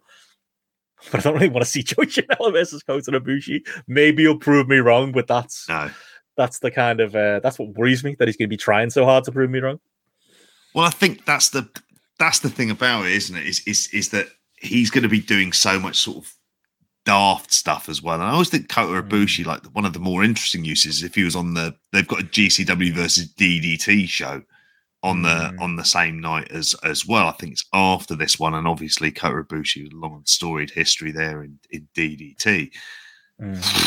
like I I'll watch stuff of spring break, like Mm. even the the kind of trashy stuff. Like we're never going to get like a no legs moment again, are we? No, we're not gonna have something like- time.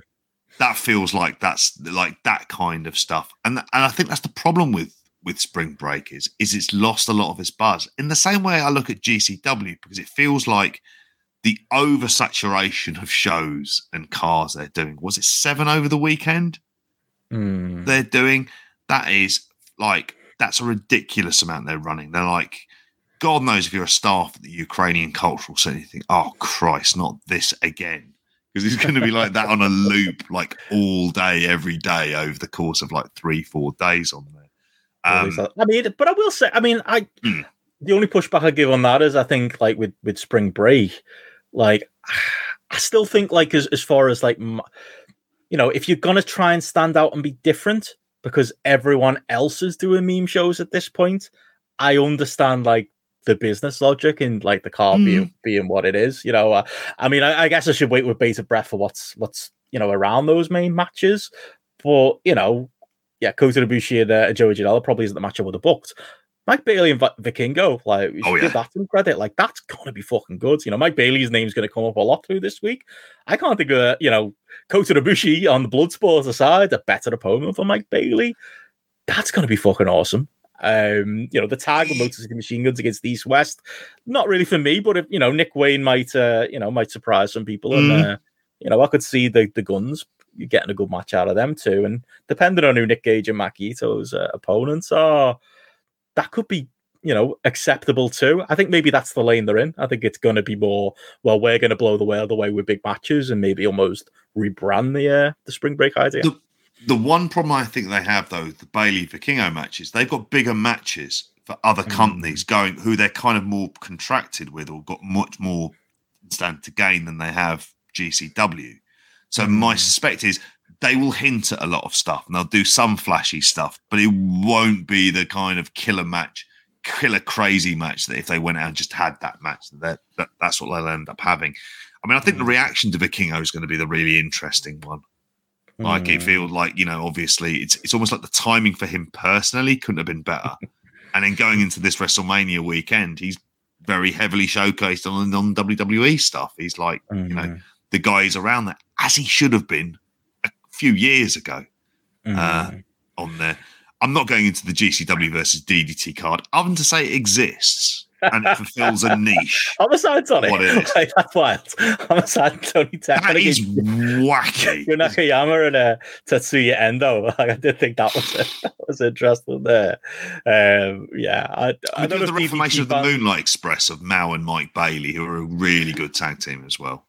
Yeah, as Connor says, yeah, Effie and Allie Katch are probably uh, the, the Gage uh, opponents, so I'll take that back. But uh, they're on that show as well. I wonder what the, the DDT fans are like of Effie and uh, Effie and Allie Katch. Chris Brookes over though. Um, that's interesting. Once upon a time, he might have been booked up uh, a Mania weekend, but he's just quietly in on that uh, on that DDT show in a, a six man tag with the second gear crew, uh, which is on there. Um, yeah, that, that's another one. I think Higu- Higuchi against Blake Christian has been one I've seen the. The hardcores kind of uh, roll their uh, roll their eyes out at. That being the uh, the use there with Blake Christian. Is there anything that stands out for you on that one? Oh, what on the um DDT show. on the DDT show? No, not really. It's individual people, but it's more the idea that the last, like, remember there was a point in time when loads of promotions were going out there, and a lot of them like end up fucking like kind of, you know, not bankrupting Mm. themselves. Frankly, DDT are doing this, but obviously they're under the auspices of Cyberfight, who also got Tokyo Joshi Pro over there. So this is probably Mm. as much them trying to sell Wrestle Universe as a as a kind of thing, as much as anything. Am I interested in it? It's a it's a you know it's a series of of like look at the wacky worlds of GCW and DDT, and if it's anything like GCW versus TNT, then I certainly don't hmm. want any part of it because that feels more like a that's going to lead to an existential crisis for me, like the one that Gareth had before at that. So no, I'm probably not going to see much of it because whatever it is of DDT, it's not the authentic DDT. There'll be hmm. some requisite silliness, but not really enough for me to be particularly interested in. Yeah, well, to wrap up the other uh, GCW stuff going on, uh, Jimmy Lloyd's Degeneration F um, is uh, is taking place. I'm sure you're excited for that one. Your boy Jack Cartwheel's on there against somebody called Oh, yeah. Tree. Some bloke called Bobby Orlando on there. Feels like a JP uh, No, I wish one, it was. um, no. That card's not looking particularly exciting. Gringo Locos, the the world on Lucha, is taking place on the first day of WrestleMania, um, which is an interesting, uh, you know, uh, sh- shout to have uh, have there. Um, that's going to be uh, going to be there. So yeah, um, that one's got Laredo Kid via Vikingo on the show. Um, actually, you know, cool. there's obviously those two in there. Um, that's that's quite exciting. Negro Casas versus Tony Deppen, Psycho Clown versus Gringo Loco himself uh, was on that show. Black Taurus and Los Vipers against Aramis Aras and Komander. It's a good list of talents on that show, mate. Um, it's just whether people are going to be up for it on the uh, on the Saturday, um, going pretty much head to head with WrestleMania. And that's it, isn't it? And unfortunately for them as well. Um, and there are some interesting people on there. I mean, bring Sexy Star over as well. She didn't like to job. She's probably loving Mm. fucking CM Punk stuff. Just thinking, you know, live the dream, Phil. Um, it doesn't help that it's got Effie's big gay brunch head of it, which might end up killing the Mm. crowd as well. But uh, before that, Mm. which is only really notable for me but a couple of names on there, like Fred Rosser, for example, being on there. Carlos Romo is on there as well. But again, Mm. it's going to be very much kind of lost in the lost in the shuffle as much as anything for that. And it's it hasn't been good, and it doesn't. It feels like it's just like a kind of a fringe show that GCW offer. So I just don't find Effie. Unfortunately, Effie just reminds me of David Starr, like as well. I, I, on top of that, Effie shit. So like the fucking like lose lose. Like I don't want to know anything about it. So yeah, Mm. God, yeah, just it's a it's a lot of uh, there is some good stuff on there, but I think with the GCW stuff, what you're going to take from it is you're not going to be watching full cards. You're just going to be watching like individual pick and choose matches. Definitely. But I suppose moving on from GCW, yeah, uh, WrestleCon have got uh, some Mm. stuff going on as well as uh, some other miscellaneous uh, promotions uh, over the weekend. JP, what else have we got? Yeah, well, we've got the Impact New Japan Wrestling Multiverse United. Only the strong survive, which felt like a much bigger deal when you had Josh Alexander was going to be on it and Will Ospreay was going to be on this as well. This is one that's going up as a pay per view. Instead, I think it's really lost something from that as well. Mm. So Yeah, it's from the losing that. Globe, th- the, the PWG horn on there as well. I mean, of the main stuff on there, like they Hiroshi Tanahashi versus Mike Bailey. They brought Mm. Tanahashi in as a, a- you know as a as a make good for Osprey not not being there. Bailey must be absolutely chuffed. It's a cracking Mm. match for for him. Um, New Japan strong open weight title match of Kenta versus Minoru Suzuki. Who I don't know if this is one of the few appearances Minoru Suzuki's making. There's a couple he's making there as well, but that'll be kind of interesting. I mean, in terms of ma- what I think will be match of the night, and again, they're doing the uh, NXT style, stuffing loads of people into matches. The tag team title match, I want to give a shout out for because the Ace Austin and Chris Bey versus Motor City Machine Guns versus Aussie Open versus TMDK four way match. Um, I think that could be a hell of a lot of fun given the teams in there. Much like the X Division title match of Trey Miguel, Rocky Romero, Frankie Kazarian, Rich Swann, Clark Connors, and Kevin Knight. Just a waste of Clark Connors, though, in there as well. He should be doing something a bit better uh, on there. Um, Alex Coughlin, Callahan, Fred Rosser, and PCO versus Team Filthy. The Hmm. fuck is that on there? And Eddie Edwards and Joe Hendry. That's a couple of mental teams. And on the pre-show, they've got Gabriel Kidd versus Yuya Uemura. And it's like, it's better slot for Gabriel Kidd. I mean, I saw him one on Sunday, for God's sakes. But yeah, Wow, it's a, yeah, Jeff Cobb versus Moose. Yeah, why Mm. not? Shits and giggles. I don't think it's not enough to sell you on a pay per view for it. Mm. Like I'm I'm a bit wary about this sort of like being a show that you're going to want to go out of your way to necessarily watch it. There's a couple of things of interest there. Mm. Yeah, I mean, I, like I say, the Ospreay Bailey match being this, is a you know a massive you know kicking the ball through it to Mania weekend. Um, but Tanahashi stepping in, you know, as Connor said there, you know, uh, what's Mike Bailey's dream match? Apparently, it's Tanahashi. Um, so like that's that's big for him, and Tanahashi being willing to do it is uh, is definitely a, a vote of confidence there. So I'm still quite looking forward to that, even if I'm not going to hunt it out like I would have hmm. Ospreay Bailey. You know, you could imagine Ospreay Bailey getting match of the weekend shouts Yeah. and us all running to watch that when this is a show that could easily get lost in the shuffle with so much else going Yeah. on. And that was the thing that was keeping its head above water, wasn't it? And this does to that, to, but just not to that extent. Um, yeah, and outside of that, I can't say there's a huge amount on there that at this point really interests me. Like Jeff Cobb Moose, like you say, could be could be entertaining. There's some inter- interesting interactions there as far as like the X Division title match, like you said, and Kenta Minoru Suzuki five years ago would be great, but Yeah. Minoru Suzuki doing his, you know, touring in front of a US crowd act against the aging Kenta. I don't know how how good that's going to be, and it's going to be again. It's it's a WrestleCon show, isn't it? So it's going to be in front of that disinterested crowd. Yeah. I don't know. and this show went from one that like I had nailed on the calendar to now that I look at the ca- the card and the cold light a day could easily be one to skip. There was a point in time where I'm not saying it was as like kind of buzzworthy as what Ring of Honor show was going to be, but like Mm. now there's like a real gulf between the two shows. And You go, oh yeah, this isn't something to get particularly excited how about. How they do the venue, how they light it up, you know, being That's the Globe, being the uh, the PWG venue. So yeah, as much as I shit on WrestleCon shows, it's in a place that can be hot. You know, if it's a PWG base that's there, then it might be different than the normal Mm. years where everyone's you know more interested in getting autographs and, and buying t-shirts than the matches going on in the ring. So maybe they That's- resolve that problem.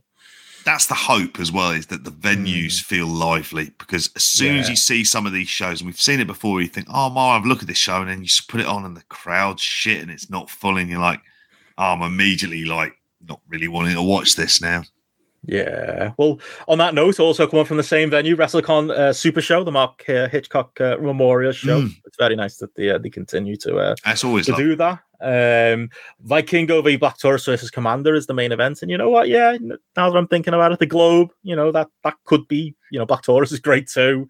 You know, if the if Vikingo Komander kill it on ROH, maybe they can uh, kill it again uh, here as well with the right crowd in the building. Uh, Irie versus Mike Bailey um, sounds like a, a lot of fun. Ultimo Dragon versus Negro Casas.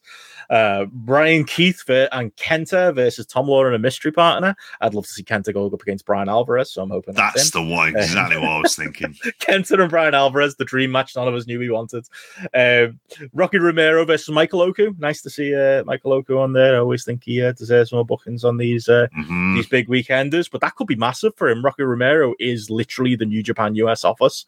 Um, if he impresses there, you know, like let's uh, maybe hope isn't lost um, with him uh, getting to Japan. Uh, Arez, Latigo, and Toxin versus Aramis, Galeno del Mal, and Rey Horus, uh, which will be your, uh, your Lucha Flippy tag. United Empire of Jeff Cobb and Aussie Open against the Time Machine. Um, and there's going to be a TJPW 10 man women's tag team match with, uh, as far as we know, no women announced yet. Um, ah, again, WrestleCon Super Show always looks great on paper, doesn't it, JP? yeah but then what they end up doing is they end up kind of at times getting a shitty venue and it just Mm. that that's always been That's the issue venue. with it This is a good But venue. This is a good venue, and I think it's just that Mm. what the hope is like is that between the venues for these, that should feel a bit better, and with good tickets amount, you know, sold as well. I think this is you know the kind of thing that generally does very well. I think you know WrestleCon has always done a good job with this uh, Memorial Super Show as well in terms of building up, and I hope obviously they bring out Mark's uh, family and, and friends and everyone else in order to you know to come out and Mm. celebrate it as well. It, it's just generally because you can only watch this one through high spots. This is one of the be one of the shows that's probably least seen, given Mm. fight the availability of Fight Plus, the ease, the you know the ease of the pay per view that people are going to be signing up to high spots in order to see this live. I'm not necessarily sure about that. But there's some interesting matchups, definitely. And that main event feels like the kind of one where it's like, yeah, Hmm, especially with the lot of fun table on that. set already after the ROH match. So yeah, who knows? it it certainly isn't the big show of the weekends, which is also happening from the Globe Theatre. This is on the uh, on the Friday, and that's TJ Tokyo Joshi Pro you don't have to pretend. l- live in Los Angeles. No, he hasn't going to go. You want to hear all of this, and I'm, I'm interested to see who who's going to win Mizuki and Yuka Sakazaki versus Maki Itoh and Miu Yamashita. Any idea. Benno? No, I'm uh, yeah. Yeah, you're excited by that one, aren't you? Compelled as I am by uh, the Edge and Finn Balor cage match, mate. So same, uh, same feelings coming out. Yeah, definitely. Well, we'll have to show- go there, I guess we. Shoko Nakajima, who's more notable for being, what I think, she's not the ace of Tokyo Joshi Pro. She wears like a wolf on her head, like Yellow Jackets, which was watching earlier on before we were recording this, and Miu Watanabe versus Howdy Howitzer and Max the Impaler, Hyper Miss Sorry, and Trish Adora. Uh, who's that? I thought you uh, said Heidi- Howdy Heidi Howitzer. Oh, right, okay. Yeah. and that, I don't know what you thought I said there. I don't. I don't want to go back and ask. Hyper Misao and Trish Adora versus Raku and Yuki Aino. Obviously, you're big on that Raku and Yuki Aino team. Um, Ikara Noah and Noah Kakuta, and you'll be shocked by this. You've got Arisu Endo and Suzume in. Oh, which I know you were you were wondering whether or not they bring them over, but they are. Oh, They're bringing them over, and fuck it, they put them in a tag match. I'm assuming it'll be great. Uh, one of your favourites, uh, one of your old favourites, Rika Tatsumi versus uh, Billie Starkz. No, And then, and I know you've been excited about Janai Kai versus uh, Yuki Kamifuku. Yeah, buzzing for this. mate. I know exactly. Well, Stardom had a show over there a little while ago. Hmm. The thing is with Cyberfight is they can afford to do these shows. How well it draws is going to be that's going to be another matter on there as well. However, what I will say about it is it fills a niche. There's go. another You make- Joshi you- show. I know that the obvious joke is Benno doesn't care because of course I don't.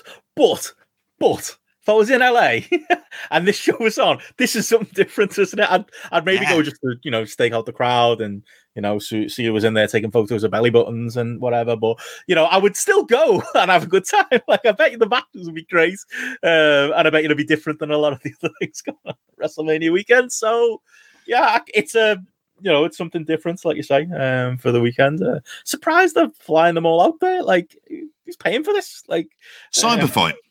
Oh, okay, yeah. Yeah.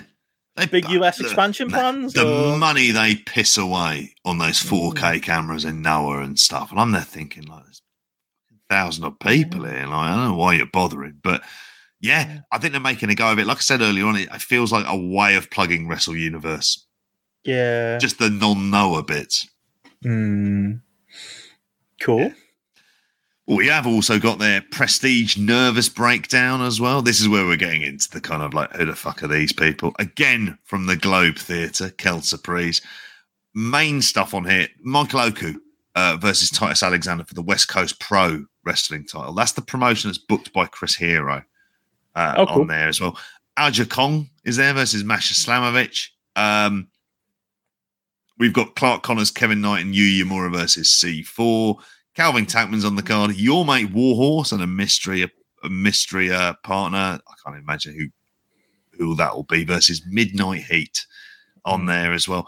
And then the time splitters, Alex Shelley and Kushida versus Ultimo Drag and Ultimo Dragon versus Team Filthy of the West Coast Wrecking Crew, Royce Isaacson, um, Jorel Nelson, and Tom Lawlor. So that's going on there. Um, before we get a whole DDT show in Hmm. this, again, going to be skipping over large skates from the other horn of the weekend, the Ukrainian Cultural Center. Fuck, I hope they're getting the money cash in hand because they are fucking raking it in through this wrestling art, aren't they? Over at that place. We've got Chris Brookes and Yoshi Yoshihiko, which I think is the fucking blow up doll, could be, versus 37 Kamina. Yeah. Mao and Shunma uh, Katsumata in there. And in the main and main event on we've got Eddie Kingston and Jun Akiyama getting to team up team up after having that match on the uh, pre-show. Remember that? That was a cracking pre-show match as well, wasn't it? For the pay-per-view versus Damnation TA, Daisuke Mm. Sasaki and Canon. Uh Takeshita's on this card as well. But Yeah. I mean, Kingston get to team with uh, with Jun Akiyama again's kind of the headline there, isn't it? Um, that that's that's happening there. So cool for him, um, I suppose. And yeah, I, think this is like I say they're, they're trying to do like the legitimate DDT show here, obviously with the likes of Joey Janela and bled into Chris Brookes making the the flight out. Nick Wayne uh, even getting a book in there Mm. in the uh, in the undercard. Again, that's the ty- that's the, the thing. Is it Mania weekend? You want to have something a little bit different as far as like a uh, a roster goes and guys you're not going to see in a in a lot of other places. Um, then yeah, that's that. This is kind of the uh, the match for you. Even if yeah, Janela versus Endo, I'm sure is uh, is making uh, people very angry. Yeah, I, I I would imagine that being yeah the case because um, Tetsuya Endo's fucking great. Mm. Joey Janela is not on there, but it's not the final show that we come to in all of this. And I'm assuming I'm, I'm, I'm amazed that people are still watching, uh, like still watching along with us live as well. uh, Us going through some of these. This is one. It is real. It's on Mm. Thursday. It's G- EF EWF. It's you know for a long time I've thought wouldn't it be great if Empire Wrestling Federation could team up with Los Angeles Wrestling? well, by fuck, they've done it. And we've got Jake the Snake's flirting with Venom. Venom. That can be taken a number of ways, particularly what version of Jake we're going to here. Uh, from somewhere different, the Sheraton Hotel. So I'm assuming this will look shit if it ever makes tape at all, which God knows. Some wacky people on here. Chris Masters versus Sinn Bodhi. Um, Alberto El Patron with Ricardo Rodriguez versus Vladimir Moskayev with Andy Volkov. I didn't make up any of this. Uh, I, I, or like, I wish I'd made up this match. Michael Hopkins and Super Beetle versus Beef Candy, the team of Flex McCallion and Richie Slade. That feels like shit I've made up on a name generator on there. Mike D, who was in WXW 16. Like being the referee. It, not him, not the one who was the. Is he the bald lad who's a big Tranmere fan?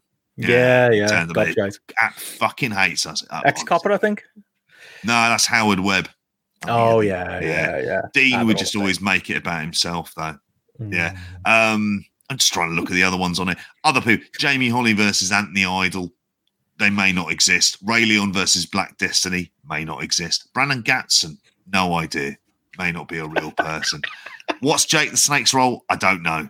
Why's his name on the market? I don't understand. What He's smoking fags and having two at a time with toys. That's what I'll assume that's going on. EWF slash Law Jake the Snake's flirting with Venom. Just as a title, that doesn't make sense.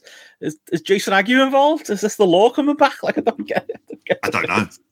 Los Angeles wrestling. Okay, that's what that is. They should be Um, tying in with LA law, if anything. So my nan called it, La Law. And I didn't have the heart to tell her that the LA was uh, was short for Los Chat, I Angeles. believe you knew the show exists. By the way, JP. Neither did I when it came up as well. Oh, Hence, the formatting was left somewhat sketchy until you sorted it out today. I don't think the dregs are as draggy as they normally are because that's No. it. That's the majority the. I know there's some. There's probably some lower level LA indies there that don't even make cage match that are that are running this weekend. Um, I know, you know, obviously there's the, the Hall of Fame as well um, going on, so you get to see uh, Stacy Keibler and, uh, and Rey Mysterio and not Batista uh, get inducted. But Well, there is SBW Yeah, California Love, which is the Santino brothers wrestling. I'll just assume Oh, I saw they're. that. sh- I'll that's on the that's GCW rundown. Yeah, yeah. Raunchy Rico versus Tyler Bateman. I don't know. always thought Tyler Bateman should change his name once uh, once Tyler Bate got going, unless unless Tyler Bate is actually Raunchy Rico. But uh, I don't know if this is real. Right, there's number one contendership uh, scramble match here: Hoss Hog versus Koto Hero versus El Promahenio versus Alec Thomas versus Richie Coy versus Rob Shit, and that is somebody's name on here. It just says Rob Shit, which Rob feels Shit like the kind of gag that I would put up on there. Feels it should be teaming with Jim the Bastard in the Shitty Bastard Tag Team. There you go. I'll sneak them on to the next slow week. look, Connor's right. Like this is not a bad weekend. Like this is not a bad weekend overall. Um, I think again, picking and choosing is your friend. I'm pleasant. Like you know, we went through Mania at the top. A lot of that Mania card is matches that I think once they get to the ring will be uh, will be you know decent uh, at the very minimum. There'll be stuff like Edge and Finn Balor where I want to uh, absolutely uh, burn my eyes out and change the channel. But there's that. ROH pay per view is definitely the pick of the weekend. Definitely going to watch Bloodsport. Definitely going to watch Janela. I say, there's enough there to keep you interested, JP. I mean, check in on me as you will do um, through these days. But I, I think I'm going to make it through this one, even with the time difference. What's your plan of action? What are you going to be doing? Are you going to be uh, Early watching all the morning. shows morning after, Yeah. or yeah? that time difference is a killer. If it's not East Coast, it's gonna kill me. Like unless it's like your stand and delivers or something like that. So a lot of this stuff is going to be morning watching. It's a shame we lost that hour, isn't it? A couple of weeks ago, it was only four hours Yeah. between us and East Coast. Not that make a difference. Hey, we're getting evenings back though. I'll take that in exchange for that weirdness of taking and adding an hour. Or, and here's a crazy idea: let's leave the fucking clocks alone. Let's never speak of the time difference stuff again, and we'll all be happy. And it'll get darker when it gets fucking dark. Uh, we, we were uh, we were up later looking at a takeaway on uh, on Saturday night after uh, after being out, and we were, it was like, oh, it closes at two. Honestly, it's like closes at two. We got ages here, and it got to one, and then the clocks changed to two, and both of us were like, I swear it was only one. Why is it? And then we both, oh yeah, we're stupid. The clock changed tonight, didn't they? I had literally that moment. I hate that. Snuck it in Um, this year. Not not much oh, fanfare. I don't like it. Bastards. Yeah. like uh, some of these GCW shows, but there you go. That's your uh, that's your mania weekend, folks. And yeah, obviously, if you want to uh, hear us uh, talk those shows, uh, patreon.com slash GRAPPL. We will have the uh, the WrestleMania uh, review as Simon asked us Rob shit team with Lenny House. Oh, please. it's a great time. Please. Um, we will have the WrestleMania review on it on Spotlight uh, next week, and we'll go through some of our, our highlights of the weekend. But yeah, for uh, our ROH review, you know, all of the GCW stuff, uh, do check us out at, uh, at patreon.com slash GRAPPL. And yeah, anything else to say, JP? I think that's uh, kind of it, is it? Not anything you, you want to plug, anything when you want to uh, throw out there before we go? I would say going back and listening to the to the to the the program that the BBC wants to ban, and that's time on uh, on GRAPPL on the commission GRAPPL us. YouTube. It should be on the iPlayer. It'd be fucking worth your license. hell, yeah, exactly. Fucking Yeah, fucking shocking on this, isn't it? Um, I'd, I'd have a li- listen to that. I'd also uh, recommend uh, we've I have it on the Patreon uh, for this week, but uh, the business uh, with Matty Edwards and WH Park, cracking Mm. listen uh, for that as well. Got loads and loads of stuff on there. So I'd say all roads leads to patreon.com forward slash GRAPPL. That's it. So, yep, we'll be uh, back for all of those shows through the week. Me and Steph doing Dynamite on Thursday, and we'll have Matty back at some point as well to tell us uh, New York stories. I imagine it'll be next week's pre-show. And so there you go. There's another uh, sell job for the Patreon. Oh, But cracking. outside of that, folks, have a great WrestleMania week, and we will catch you again next week. Bye. So what's the There you next move?